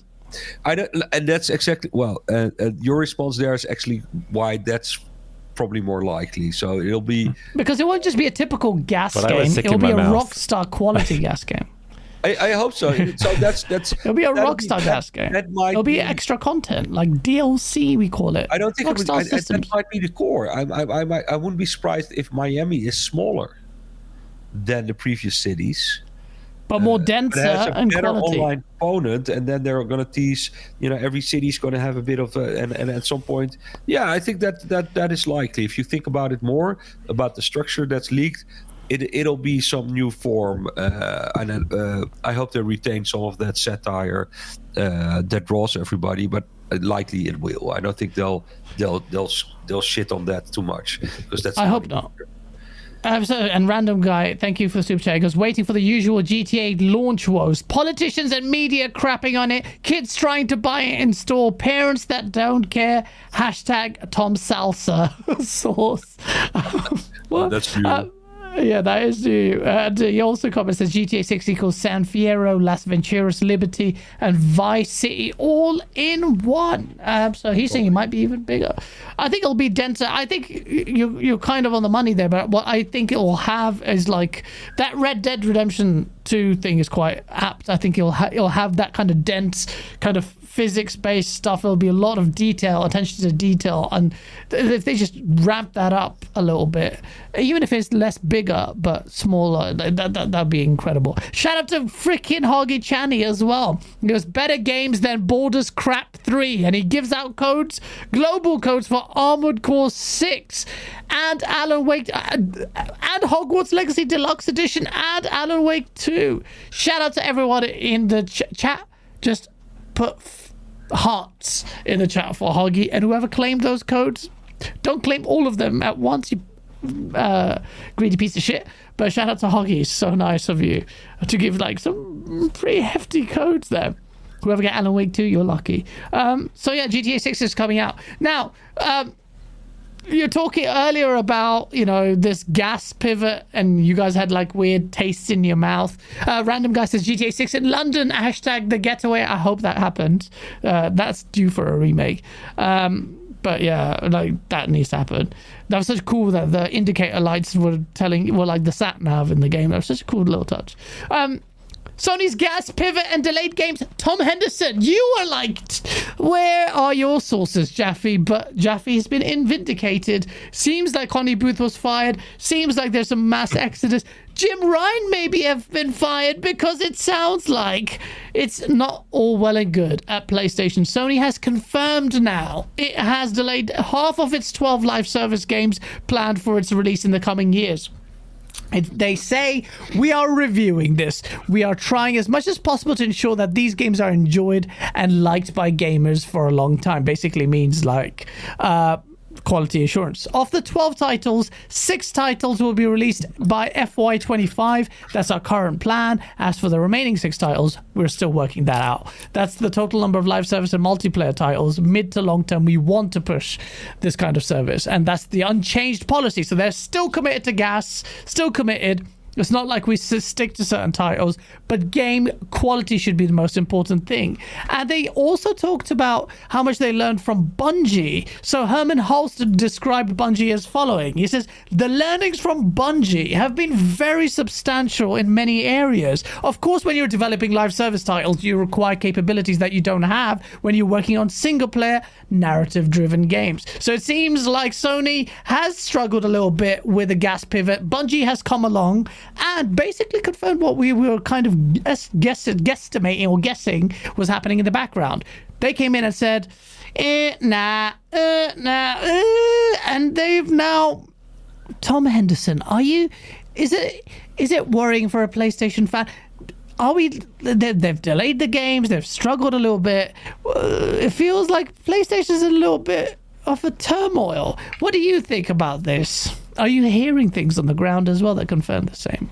I, I would have said that it's concerning in terms of the amount of games you're going to play because there's there's always going to be the single player games from Sony already lined up. Um, so yeah, I don't I don't think it's concerning. I think that at the moment there's just a strange pivot where every company is trying to figure out how to extend the longevity of their games instead of just having that that one seventy dollar price tag. That's it. They want to extend it through DLC and microtransactions, whatever it may be, and it yeah that takes time. That takes time to figure out. Um, Ubisoft's going through a very difficult time at the moment trying to figure that out. Uh, I think they've announced four cancel games in the past couple of months, um, and the ones that I've seen currently are not that great either. Um, shall we Skull say? and Bones. Oh, Skull and Bones is just a completely fucking Shit Yeah. show. shit. Yeah, uh, that's that. Yeah, that's all tied to the Singapore government, um, where they're obligated to release it. Uh, Really? The Singapore government? They I didn't know about yeah, this. I've heard this one. So they took a big grant. They can't get Yeah. out of Skull and Bones because they took a massive grant to release this thing. but it is awful. so they're kind of in a weird position. Carry on, Oh, Tom. damn. That's so weird. That's so yeah, weird. they're they're legally uh, uh, obligated to release it no matter what. Um, I think that they're in the this weird kind of limbo situation where they know what that that they are going to release it and it's just going to do terrible. Because I think it's still a seventy dollar game at the moment. Um, they've not said that it's going to be free to play or anything like that. And speaking to people who've played it, that it's not exactly the the type of game that's going to wield a, a good uh, return on investment. So thing is, Ubisoft though, thought there was games going to be decent. So my friend was working on it and announced it like two years ago, like because he told me, he says, "Yeah, it looks it's going all right." And then they thought that, and they did the insider thing, and everyone said, this game is shit. Um, and then they've gone back like, "Oh, uh, let's try and." And I, also, I, I I remember my friend saying that they were trying to tie it in with Black Flag somehow in Assassin's Creed, but it seems like its development was complete absolute mess. Um, so that's a poor example of that. But generally, for the PlayStation, uh, Sony's GaaS pivot and delayed games, I think it's a little bit concerning. I think they're going to come out a little bit short, uh, and I don't think the quality mark's going to hit. Jim Ryan even alluded to this, saying that you know not everything is going to hit, but the one that does, it's going to be good. But we also hear that Naughty Dog are not abandoning development of Last of Us uh, factions. That's still being worked at. It's on ice, whatever the hell that means, but it's still in development. All this stuff is going to factor in, I think. Um, I think PlayStation is under a lot of pressure because of that. That GaaS element is threatening their single player. Yes, you, you got your Spider Mans, you got God of Wars, but they look at GaaS and it's like, oh, that's where the money's at. So I don't know, man. Like, do you guys think is there anything more to add really on the Sony GaaS delayed games? Do you guys want to talk about? I just think it's Sony's a little bit exposed here. I feel like they're in a weird position where they can't really use a GaaS Spider-Man or God of War. Like they have to do their own new IPs for this type of stuff. I think that's Yeah. where The Last of Us uh, factions has gone a bit unstuck. Is that they're trying to use an already established IP for a game that the audience might not necessarily want. Because when you think of The Last of Us, you think of this story-driven narrative. You don't necessarily think of a multiplayer game. I know that the, the original one had a multiplayer component, but it's not necessarily something that it wasn't the people highlight. think Of of. Yeah, yeah, exactly. Yeah. Um, Yeah. It's good though. SOCOM though, SOCOM is definitely has to be on the cards to come back, and that could be a big one. But like I don't know, I don't know what's happening. Anything that But, uh, I'll it- say on it was- go on, I don't know. I was just thinking about the the Epic thing where they're changing the format of Fortnite to a platform from a, a game as a service where people make their own. They're trying to be Roblox. Oh, that, that was a fun thing. Oh look, uh, Sony's trying to be uh, uh, Epic, and Epic's trying to be Roblox. Um, it's, it's a quite of a weird sort of. You know, some people are moving out of this into a different space, and others are moving into it. Um, it's, it's, it's, it feels a bit late to the party, but I'm not sure. So that's funny you say late to the party. That suggests that things are qu- quietening down on the GaaS front. But There's a lot of talk of that because No, there's a lot of GaaS games and there's only so much room for them. Go on. There's almost that's what I'm hearing is that there's only so much room for games as a service to be that big. Uh, and once, by the nature of things, once the few that get big get bigger, they suck up all the oxygen because there's there's a limited amount of gamer and they're sucking all up the time and they're going super invested in their own title. And then you you you see this trend with gamers where you ask well, some a large majority of the gamers only play one or two games. I, I saw a study of that came out only a few weeks ago. That people say, you know, I play one or two games. You know, people play Yeah. Fortnite or the, and they're COD. they're into that. Uh, that is the nature of of, of GaaS um, uh, or games as a service, and I, I think that's a big risk. And that some players are seeing this and they go, well, it's very hard to be the top dog. Um, and if you, especially if you're using existing IPs, because I don't think, I think that's where will many companies, and I don't know about Sony, uh, will want to go use their existing IPs because this, the the war where uh, quality isn't the mode anymore. Uh, back to Phil Spencer's, uh, uh, sorry, Phil- uh, uh, analysis where quality production value isn't the mode. What's the mode that exists? Is IP quali- uh, IP exposure. value, isn't it? Sequelitis. We know fucking Modern Warfare. We know Call of Duty, and we'll play. We'll keep playing that. Um, so I think, yeah, definitely people they will look at their existing IPs and try to game as service. it. And I think that is exactly the risk Tom said. You will you have the risk of launching a bad game as service title and then damage, or maybe that's why I ran into it, uh, damage your existing IPs because of that bad launch. That's the nightmare So it's a scenario for very, PlayStation very, fans. Very risky, very risky strategy to go on GaaS. That's why I think Sony's a little bit. Uh, their their situation is not that smooth. Microsoft has you you done GaaS for quite some time and quite successfully, and Microsoft gas says, "Okay, so what you doing?" I think oh, I was just biting my own tongue. Um, like just because I don't know, I felt like it. The the GaaS thing is really interesting because when you were talking about Grand Theft Auto Six earlier, and Thomas was saying like potentially it's going to have live service seasonal content, go out on an aeroplane and do something new. I threw up in my mouth and you enjoyed it. But um, the thing that you were saying there about um, like you can only play a certain number of live service games and you've got these behemoths like Fortnite obviously becoming a platform but things like Destiny as well. If Sony are trying to get these 11 or 12 games that they're making and they're trying to make them all that kind of all-consuming live service game it feels doomed to fail. Like like it's so difficult to succeed in that. But it's not necessarily what they're doing Uh, like I fear it's what they're doing, but you can look at Microsoft side. Microsoft have been pursuing games as a service for like a decade at least, and you can look at something like Forza Motorsport. That's a game as a service, but it's not Yep. an all-consuming bastard game as a service. It's just providing value to a game that people enjoy for a longer period of time. So if Sony's intent is that actually they still want to release their big games, but they want to have a tail of monetization, and not everyone needs to be an all-consuming Fortnite contender, then they might be onto something good, and the players might enjoy that. But if they are taking cues from Destiny exclusively, and they just want everything to be as big as Destiny, it, it just seems so doomed, so doomed to fail if they hmm. do that.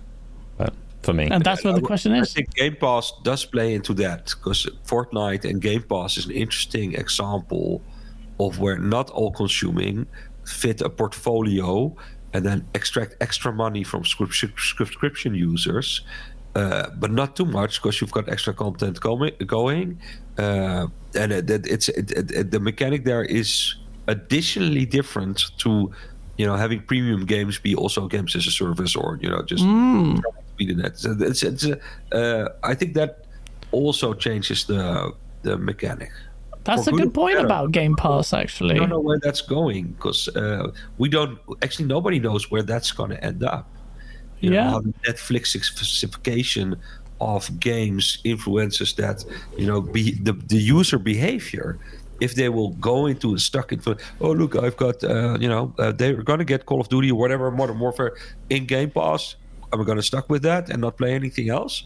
Or due to the nature of where we're all browsing Netflix for new shit every day, uh, that behavior keeps changing. So it's a, a, a, that's a wild card. Let's put it a wild. We don't know where that's going to end up. I uh, that, that, that's that's the interesting part. Where will that net, flexilization and GaaS and all of that work together in the future? And I think that no one knows the answer. So we're at this weird phase in gaming now where Microsoft, Sony's doing this pivot that, if you know, but, uh, like you say, Acer could be the smart play, which is to be the conservative, less additive experience, or it could be let's go for the blue sky destiny thing that might just seems like it's going to be destined to fail. But Bungie is such a driving force for Sony in this conversation that it might actually end up being the Destiny version of it. You know, you never know. It feels like I, I feel like Sony is a little bit confused on on that element of of it. Um, Face with a $20 super chat at the start of the show says Tom Henderson, since everyone knows that you are a reliable source when it comes to leaks, PlayStation 5 Pro is coming next year. Do you know why Sony is choosing to put out a Pro console this gen? I also had to add, how confident are you that those specs are going to be the same? Um, I will say that uh, 90% of my reports originate from what I've seen. Oh, okay. So, so like on the det- detachable disk drive PS5, I already seen that. I like in pre-production and stuff like that. And with like the PS5 Pro, I might have seen a few things that's uh, top secret on them and stuff. Uh, so I'll leave it as that for for, for the Uh, PS5 so Pro. it's fact. So you know what it is. So that's those are the specs they're gonna stick. Pretty much. Pretty, pretty- yeah, pretty much, yeah. pretty much, pretty much. Um, uh, the release date might change because obviously release dates are the most fluid when it comes to these type of things. I, I've seen that it's going to be November 2024, um, but who knows? That could change at any point during Hmm. development. And why do you think Sony's just putting out to he's all he, face asked Hmm. why?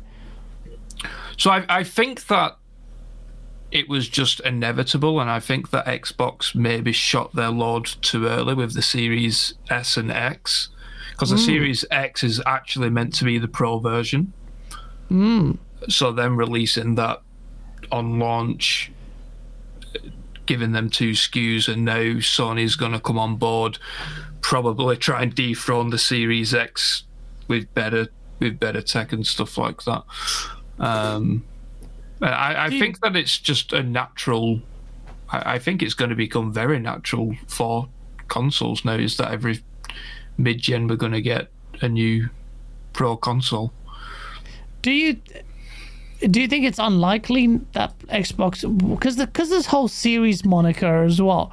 It sounds kind of it feels weird. Like, what is is Microsoft definitely out of the picture of releasing a mid-gen that's beastly, or is that done now? Like, is that unlikely to happen? I'd like it to happen. Uh, that mid-gen stuff that they released looks kind of shit to me. The diskless, you know, little round Alexa-looking thing, whatever it is, um, for the Xbox. Do you think definitely Microsoft will not retaliate or answer the PS5 Pro, or is it? I mean, I.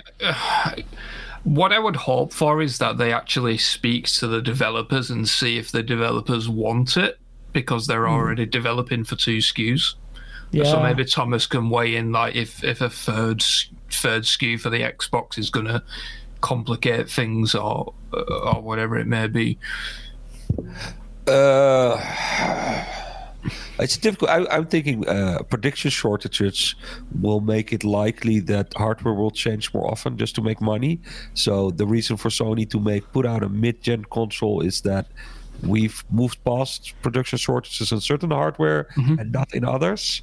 Uh, So it might be cheaper for them to slot in a bigger but a, a now more readily, thus cheaper available hard drive and push out something that has a slightly different GPU that's now cheaper or more available, just because they have to.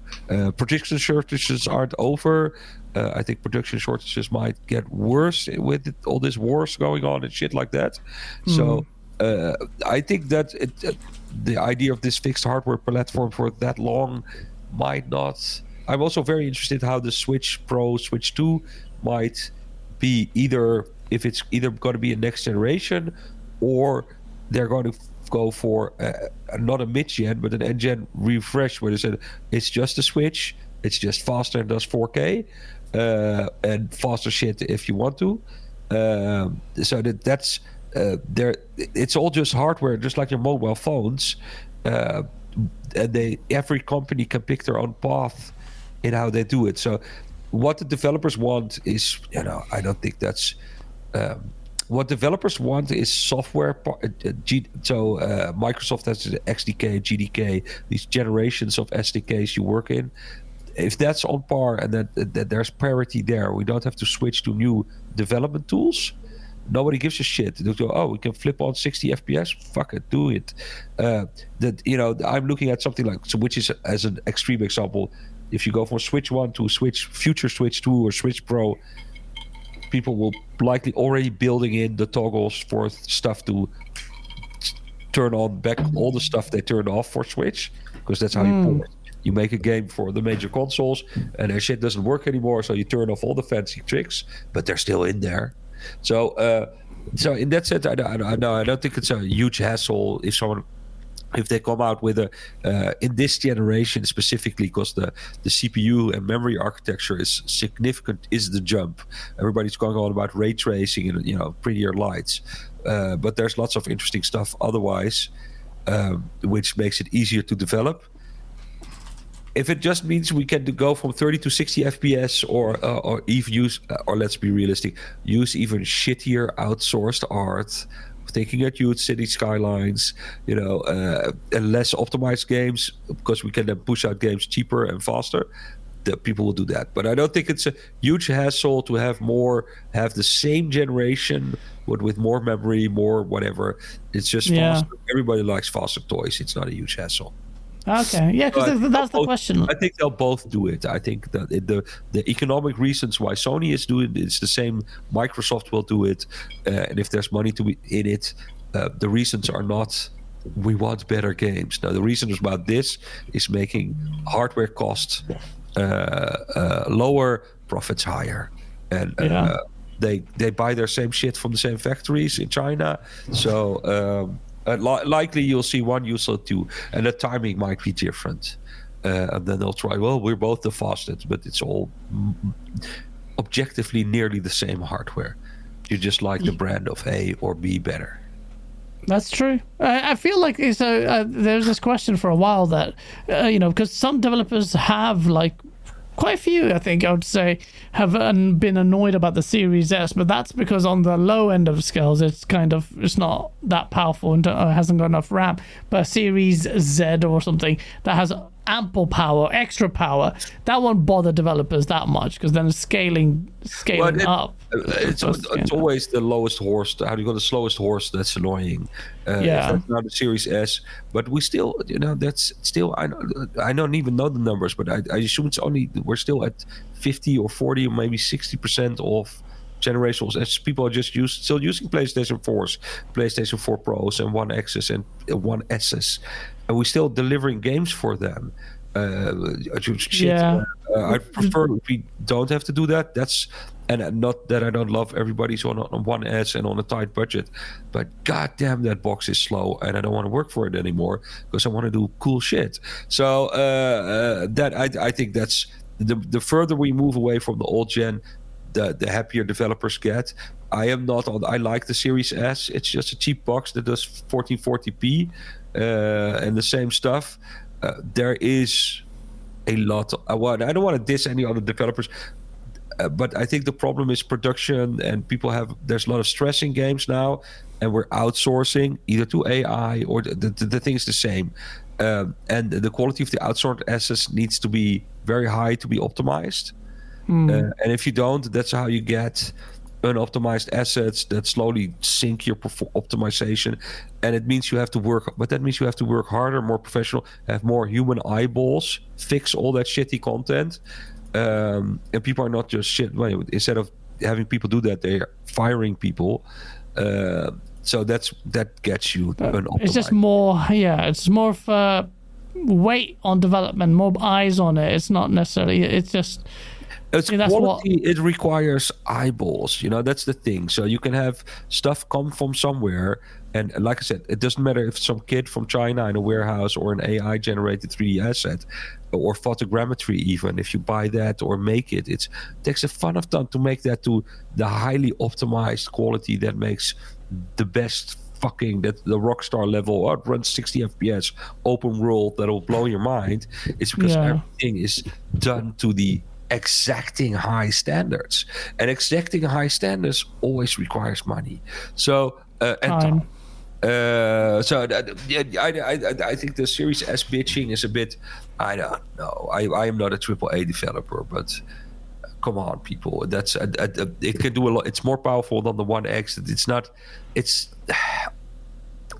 Uh, it's not. It's more powerful than a lot of the base PCs. For, it's not unreasonable for people to be able to have something like a Series S, which is an affordable 14.4, even or then go 1080p. Uh, Which uh, that's what it is. at 30 FPS. That's what it's for. And if that's still going to crunch out and then turn off your ray tracing and put in the effort, it's all just about money uh, in the end. Um, and uh, I, I, yeah, if you're a big company, you want to make money. It's a, um, but I, yeah, I, I'm not on that camp. I don't give a shit. I, I, I think in terms of making money, it, to answer Face's question, it's really the they're releasing it to because they want to make money. They will make money. People will buy it. And I still uh, was saying this on Twitter that you know they should release a one thousand pounds or one thousand dollar mid-gen Xbox console that kind of bridges the gap of high-end PC and the console space. I would buy it day one, but we're a small core market. How how effective that would be generally, who knows? Who knows? Well, we'll see.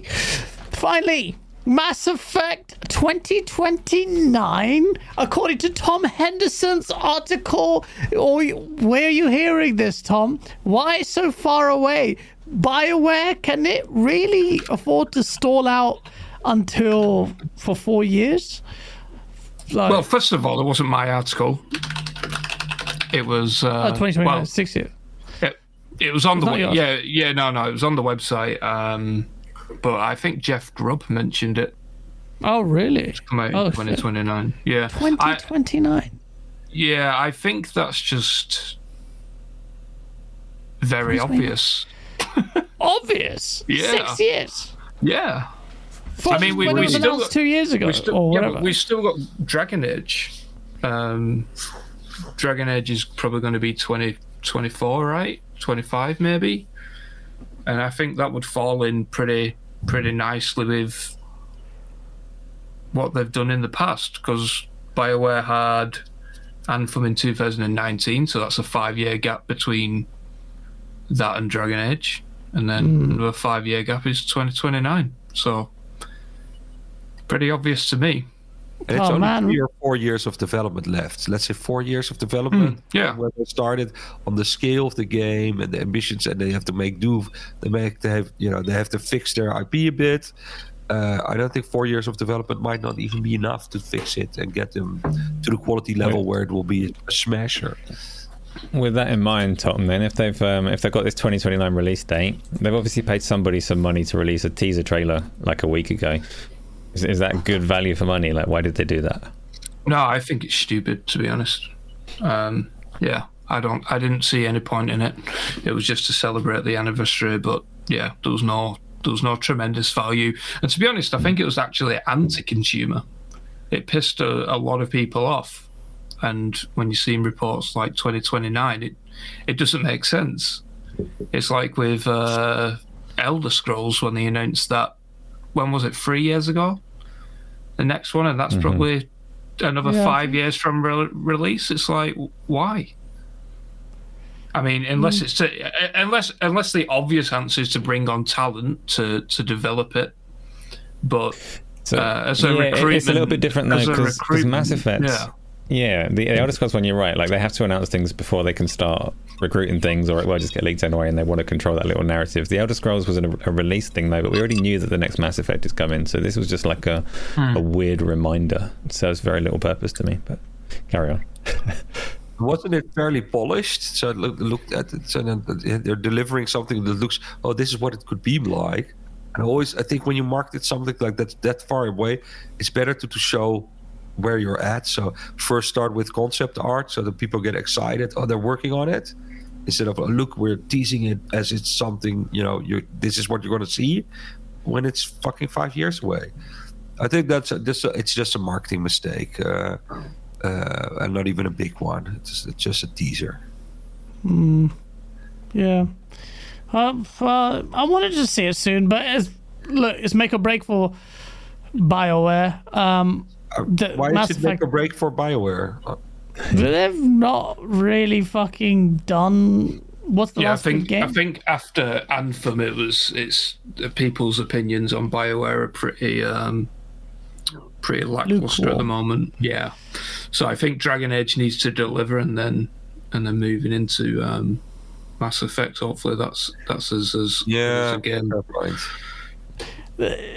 Can they can they sustain a poor Dragon Age and a poor Mass Effect? That for me, I mean, even Dragon Age, if that doesn't do well, then it's going to be very a lot of pressure. on Anthem kind of softened because it was a game that was trying to do some new things in that space.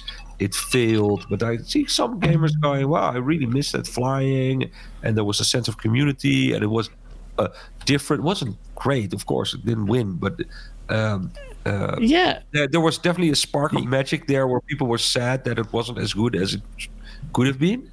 yeah. I really think like, I was like the Anthem world was. I really liked the world, but not the game. But it was. It came out at a time when their overlords at EA were really like pushing for this multiplayer thing that wasn't Bioware's forte, and EA have pivoted quite hard back to single player games in the last year or so. So there's got to be some hope for Dragon Age Four, right? Right. I think so. Why not? I think so. I, I think that pressure will will make them deliver good. I mean, Bioware were good. I don't know what if the staff are still there and the talent is still there, but you're right. If the EA's pushing this, and if that's the excuse we were using uh, to excuse their failures, they had Andromeda was bad, and that had no real GaaS element. It had multiplayer, but that was just shit. And um, I haven't played it, but it just just looks shit. Um, not look shit, but just story wise. Uh, and then you know, Anthem. I, everyone had high hopes for it, man. Like it was just mechanically, it's like this is the Iron Man game that we all wanted. The way just he flies, it was really cool mechanically, but the way they delivered the game, it wasn't all that great. So it's like Bioware's had two big hits, uh, uh, dents against it. So th- it- I do think it's make or break. That's still that's still two of the best IPs in gaming. You can do whatever Well- you want. You know, you know, both Mass Effect and Dragon Age are huge IPs. Huge IPs, I yeah. don't think they- it- it- uh, I don't think they need to hit some. They just need to be good. I think that's Mass Effect needs to be very good. No, Mass Effect has a very no, high. no. They did. They, they did release that remake thing that did pretty well of all the Mass Effects. Oh, that did so well. Yeah, that that sold well. I So, bought yeah, that day one. love that. And, and I, if I look back at Andromeda, uh, okay, you have the animation stuff and stuff, but uh, it wasn't Facial. again as bad as the hype made it out to. Um, I think there's lots of redemption coming along. Um, I, so I think, yeah, yo, and I, I, I'll, I'll, I'll pick some redemption on Bioware. I'll, I think. They I think they will do a good job, though. I feel like they will do well with Mass Effect. Um, I'm just guessing, but I think they they will do well. Um, just they have to. They have no choice. Plus, Mass Effect is like they're no, you know like like Asa said. I I I'm just I just want it to be good because we need a good future space game, man. Like Starfield was good, but not that good. Uh, didn't get me mega hyped like for the future. But the future content and DLC and mod stuff might change that. But when is that coming? I like Space Man. January. In January. Always comes in January, the creation kit. It came Is from? Skyrim in January, and yeah, it's definitely going to come in uh, in the early next year. It's I still gonna got a lot of stuff. Have you played Starfield? Who, me? Yeah. I, I should shut up now. you have not played it. I uh, you want an honest answer? I was so Yes. looking forward to it. Uh, I love the visuals. I don't mind the animation. All the people. I could. I am making a minimalist UI game where you have no and everything's trying to be sort of at the tip of your fingers.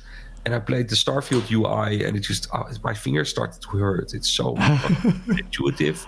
And then I installed all the mods, but the mod is just still at the infancy. So I'm gonna. I I, I played for a little bit, and then I got feeling. Okay, I'll put this away.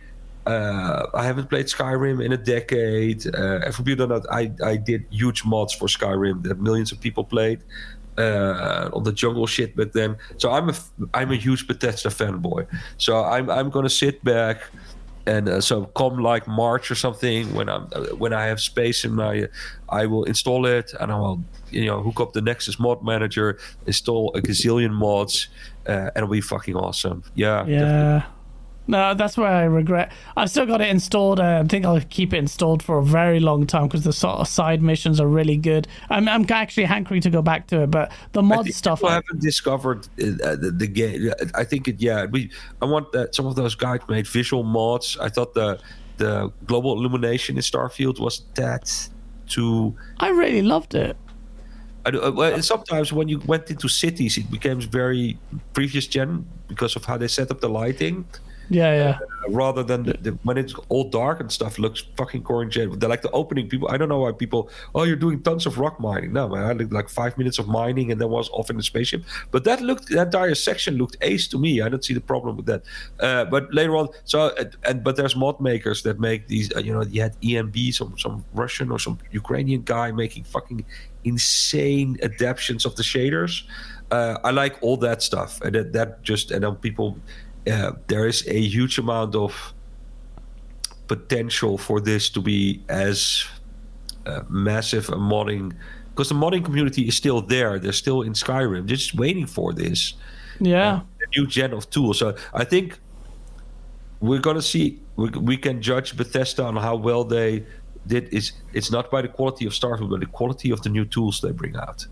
Absolutely, yeah. I mean, generationally better uh, you're gonna fucking be amazed what's possible. But that's just my love for modding and all the modders out there, and I hope that comes true. I mean, just so nice. I think it will be true. I think I think they will. I think modders will realize.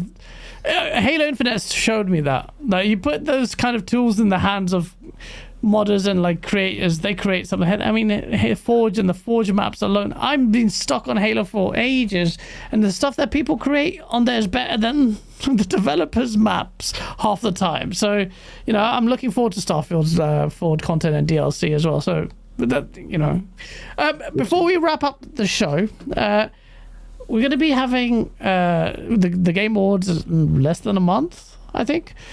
Want to get your views on or what one on the show? Like, is this like for you as an indie developer? You just come back from the Golden Globes, Thomas. Do, Golden do you, Golden joystick. Sorry, what did I say? Golden uh, Globes. Golden Globes. sorry, Golden joystick. Oh. um, what do you think of this show first of all do you think it's like valuable for you as a game developer as an indie do you appreciate it or do you think it's just a glorified ad, re- ad run uh, uh, so uh, I don't know the show that well. So I'm very European based. I don't think many American viewers will go, "Who's this fucking guy?"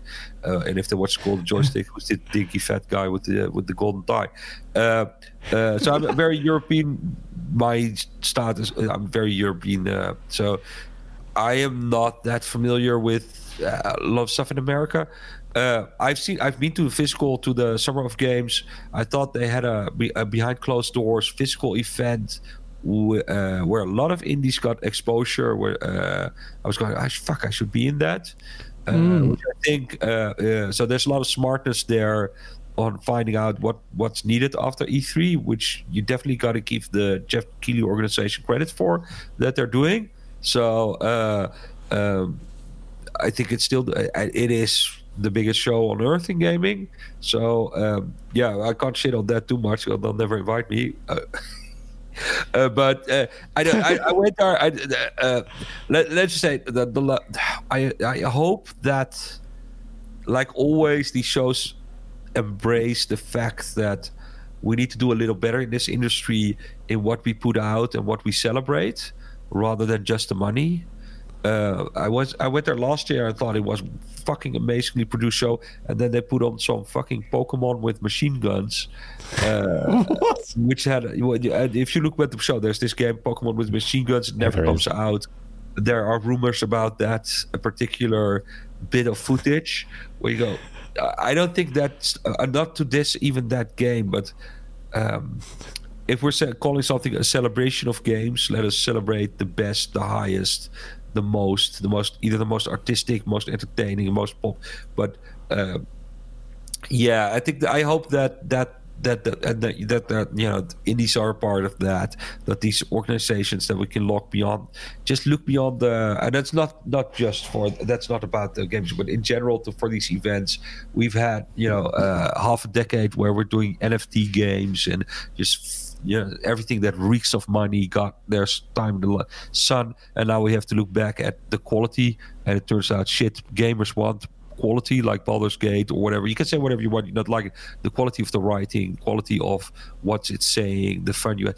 It's fucking amazing. We want that. And I don't think I mm. think that hopefully that all these shows will evolve into something that's that celebrates that. I think I think I think we're going to be there. I think last gen we had a lot of bullshit. Um, and a lot of that NFT stuff and all that, you know, even the poor elements of GaaS. I think this th- this gen we're going to see that. This year's very, very, very competitive. So everyone's going to say Baldur's Gate. You both have already said Baldur's Gate's going to win game uh, game of the year. Uh, so I just wanted to get your your thoughts on it. Um, Okay, do you gents think Starfield, Tom Henderson, do you think Starfield is going to get nominated for Game of the Year? No. Um, Shit. and, and that's not that's not my personal opinion. That's based on the the way that the Game Awards nominees work with who votes for it. Um, and we'll leave it as that. Oh shit, ponies! D- Tom Henderson has said it's biased, and PlayStation bias is the reason why Starfield will not get nominated. You heard it here. Clip it. Um, But what what what I would like to be nominated for Game of the Year is Hi-Fi Rush. I think Uh, yeah. that is a that was a phenomenal game. Yeah, I think Hi-Fi Rush should definitely get yeah. uh, nominated. Not because it's just an Xbox game, but it's because it's Shadow Shadow dropped. It was something very new, artistically fresh, creatively fresh, and it merged music with a very niche genre with action beat rhythm game. Uh, it's really good. Uh, then you've got what? What other? If you look at the Baldur's Gate, obviously Spider Man. I don't think Spider Man's in the running now because it's a bit late or missed the window. Maybe, perhaps. I'm not sure. Um, Spy- it's- Spider I Man. can't, I, I can't remember. Th- There was a game last year that missed the running, but they extended the deadline, right? I think. I think, uh, yeah, I think it, might- it might just be the. I think you can. yeah, God of War. Yeah. all these Ah. big hits. They'll, they they I think they'll want their spread to be all the big names from the last three months at least. So likely Spider-Man 2 will be in there, and uh, Alan Wake as well, I guess. Alan Wake. It will definitely not be silly not to celebrate those. Uh, and even the Golden Joysticks have their critics' choice that selected Alan Wake, which wasn't eligible through to the other due to the timing. And so they have this exception category, so they can bring in something that's late. Just they call it the critics' choice. Uh, I think that's smart. You, it's such a big phenomenon. Uh, definitely uh, gonna see all those hits in there for Yo, what is this? ga- Is this the game you're talking about? Pokemon Palworld. This. That was ages ago. the- You're this looks- behind. I, Yeah. I know this age, but it was Ah. the last summer of games. Uh, yeah, yeah, uh, probably it. Uh, some Korean Oh yeah, I'm based. Pokemon with machine guns. Where you looked at the That looks amazing. Game looks cool. Um, DokeV, another great looking game. I don't know what the hell that is. Where the hell is that? I want to see that. That looks mm, that looked crazy. I need to see some kind of unique. There's not nothing. I've ranted about lack of creativity already. I'm just gonna just take tell me to shut the fuck up. But yeah, this year's a crazy year for gaming. Uh, next year's gonna be even better. We're just gonna have so many good games. Spider-Man 2. We got uh, Street Fighter 6. Don't forget that. That's gonna get nominated because 90 God knows what meta. Um, everyone knows it's going to be Baldur's Gate, but the question is whether or not Starfield is going to get nominated, and I don't think it will, or it might do actually. And then people say if it does, it's the pity vote. Um, but I don't think it's a pity vote. I think you assess Game of the Year not just based on Metacritic, but impact. I think impact is quite important. I think that's how people think of uh, Game of the Year as well. Like, does that dominate the airwaves at that time? Uh, but we'll see. We'll see. Um, well, that that's it. Sorry, I know, uh, Tom, you you're only here for two hours, but we kind of stretched it an hour, uh, two and a half hours. But it's been. I was going to say I, I, had a swig of a drink every time AI was mentioned, so you're pretty drunk. I'm pretty drunk right now, so we can stay if you want. oh, well, we've got through the topics, and we've now definitively decided that a winner on the AI topic. Um, we'll just ask ChatGPT uh, to decide the winner. but yeah, uh, well, thank you, Jets. Uh, Thomas Sala, thank you so much. I know you just flown back today from the golden joysticks, and thank you so much for not beating the shit out of me for over my AI takes. I'm sure we'll do battle in the future over AI, and then one day you're gonna end up using AI. You're like, Gaz, you were right. I've made this incredible I, game as a result of AI. I will use it and uh, probably yeah. make it. We all will. Um, we all will. but thank you so much, Thomas. Uh, Tell the people. I'm, I'm, uh, I'm, also going to bed slowly now. Oh shit! Sorry, man. Yeah, I know it's uh, almost one one a.m. Uh, where you are. Uh, tell the people one more time about what's in store for the fans. Bulwark. Tell them. Um, Oh, but we're not revealing anything, so that's uh, yeah. Uh, so Bulwark is, is it's well, go go Google it. It's so oh fuck. Uh, it's like a organic city builder uh, with combat. It's it's like a merger of a, it's a, a, little bit of a genre builder with a minimalist interface. It's gonna be fucking weird. Uh, I think it's one fucking good looking city builder with dragons and fucking airships. Uh, uh, it'll be fun. It's a good dinky fucking good looking indie game. That's good. So, yeah, you, so you haven't really, you haven't got a release date yet, have you? Uh, somewhere, somewhere early twenty four. April, early right? Because um, so, well, I, I, didn't say early. Somewhere in twenty four. Somewhere 24. April. It's April. Yeah. You, you, mentioned earlier, you said, I can't remember what game we were talking about. You, you oh, said, no, well, no, I hope it's not April. No, so I'm like, yeah, it's April. Sorry. didn't hurt me. No, no, no, no. Uh, it's going well. It's going well. Because people have been playing this game. Uh, they played it up until the summer. I had an evolving demo where people could play it on Steam and feedback and shit on it. That phase is now done. I am. Uh, core mechanics are done. We'll re- looks beautiful, man. Yeah, and we'll be awesome. revealing a lot of new stuff very soon. Uh, we'll be revealing platforms, release dates. Um, so uh, yeah, yeah, that's going to be exciting. Uh, it's it's the, the, signs for this are pretty good, um, and uh, yeah, it's not a weird Thomas Tomas Sala game. So yeah, it's, it's wicked, man. Is, is it still just you? Yeah. Well, well you know, I have help, but uh, I do all the animation, all the coding. I don't do music. Uh, I have someone who helps me port to platforms because certification is boring. Uh, yeah. Other than that, it's I do. There's nobody that codes gameplay but me. There's nobody that animates but me. There's nobody that makes 3D assets. Crazy. Uh, nobody Real that's quick but question. Um, the when you're publishing onto Steam, or you've got Wired as your publisher, haven't you? But um, yeah. am I right in thinking that wish lists are a really helpful thing for you? Wish lists are well, yeah. If people could wish list uh, and follow nowadays, uh, everyone going, why why would you want to do that? Because um, it improves your chances of visibility when you launch, uh, which is good. Then I can make some money, and then I can keep mm. doing this, and I don't have to get a fucking job with a boss. and uh, yeah. I have mental health issues, so that would be a bad idea.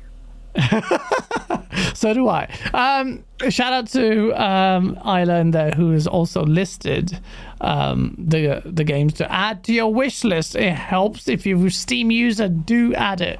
Um, and, and yeah, get... if you buy it on day one, we have like a day one special thing you do. I don't it's marketing bullshit. Uh, it's going to be fucking awesome. It's I promise everybody if you play a game with me, uh, the controls will be new, everything will be different, but it will be a journey to some place you fucking haven't been before, and you won't ever see some fucking AI piece of shit do. I had to, the only problem to. You'll never play anything like it, and you haven't played anything like it.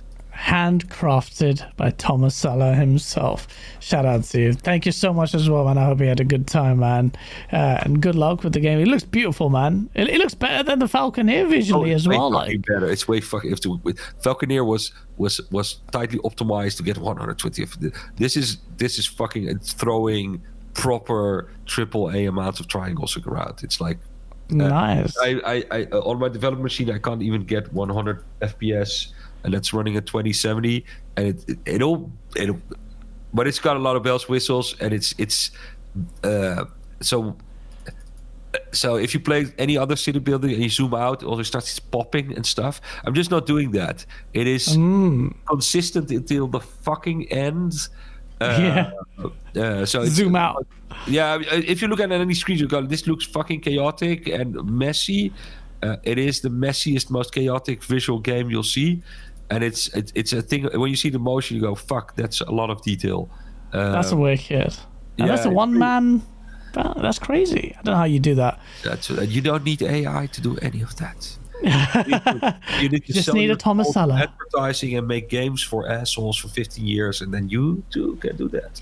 Uh, are you trying to angle a Game Pass deal as well with this one?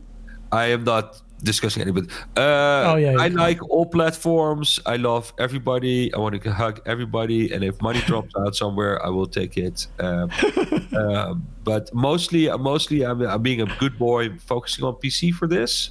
Uh, it'll I have think that's what the uh, audience is for City builders. audience? But I am I'm very much people say ah you're an Xbox boy uh, I have lots of Xbox legacy I am very grateful for what they've done to me uh, and I would you know I'm definitely talking to them as well um, uh, I've in the past worked for SE do it they did uh, published a VR game of mine that sold sold zero shit uh, year. so uh, I have I, I I've great people and I'm not a business, but, at the production side of those companies, that am amazing uh, people I've worked with. Um, so, but for now, as in, I'm doing the proper indie thing, I don't want to. The last time, so that I can say, the last time it was a launch title. I mean, that, that was very stressful. Uh, Yeah. That, that perhaps fucked up some aspects of the game and difficulty and, and timing where at the end I was rushing to make the deadline. Not doing that now. So that's Yeah. why PC is the choice I enjoy, gives me the least stress. Uh, and it will definitely come to consoles. And, uh, you know, I love controllers uh, as an input device. So uh, expect all of that and news on that soon.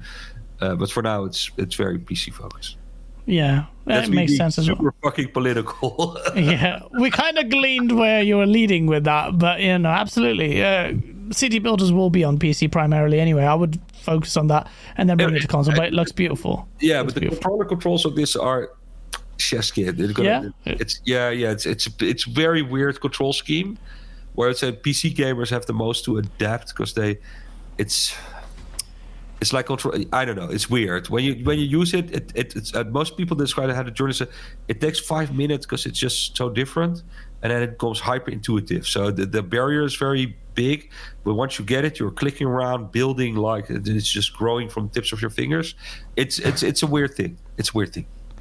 Oh, shout out to you and best of luck with it as well. And I'm definitely wishlisting it. And so is Shabs and everyone in chat. Shout out to you guys. Hope you enjoyed it.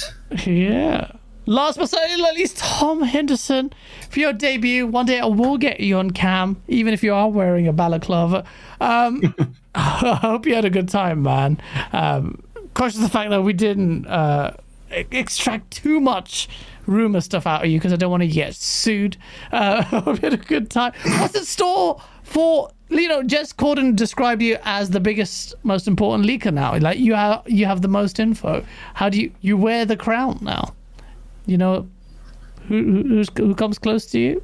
How do you how do you how do you how, how heavy is the crown that weighs on your head as the biggest leaker?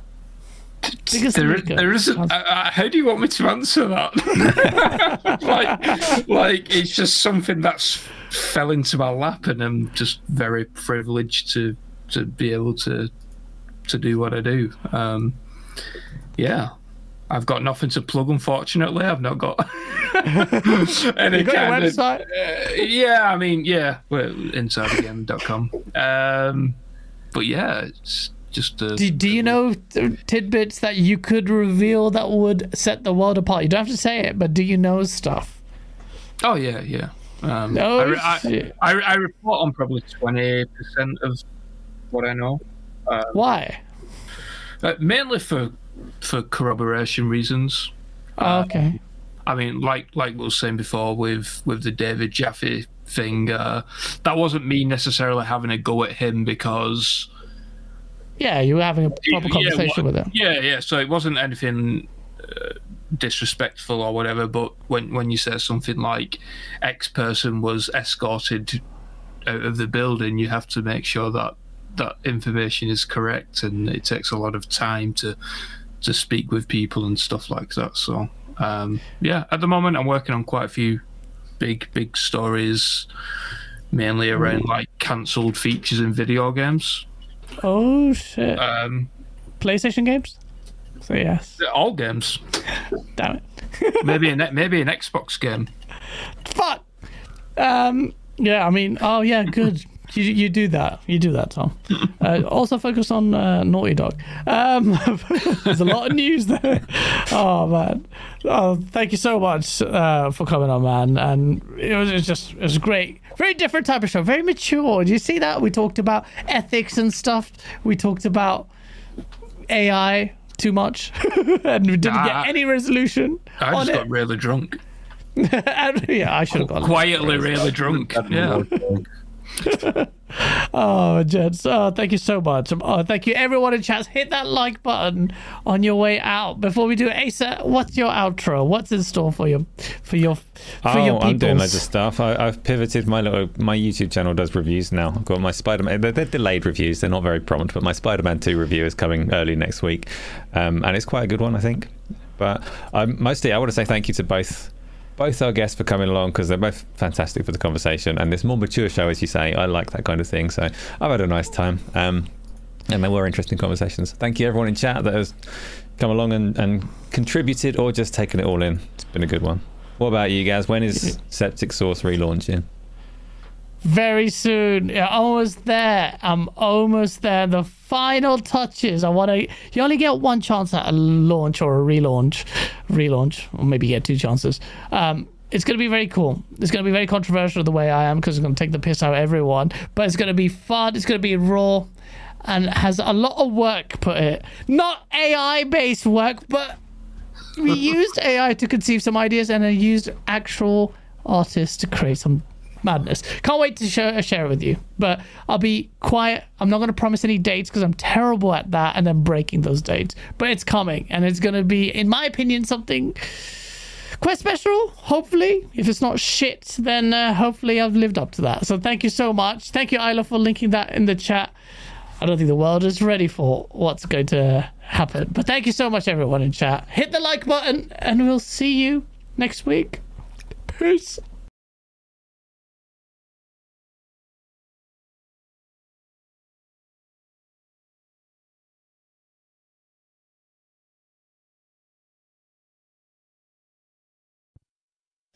Thank you.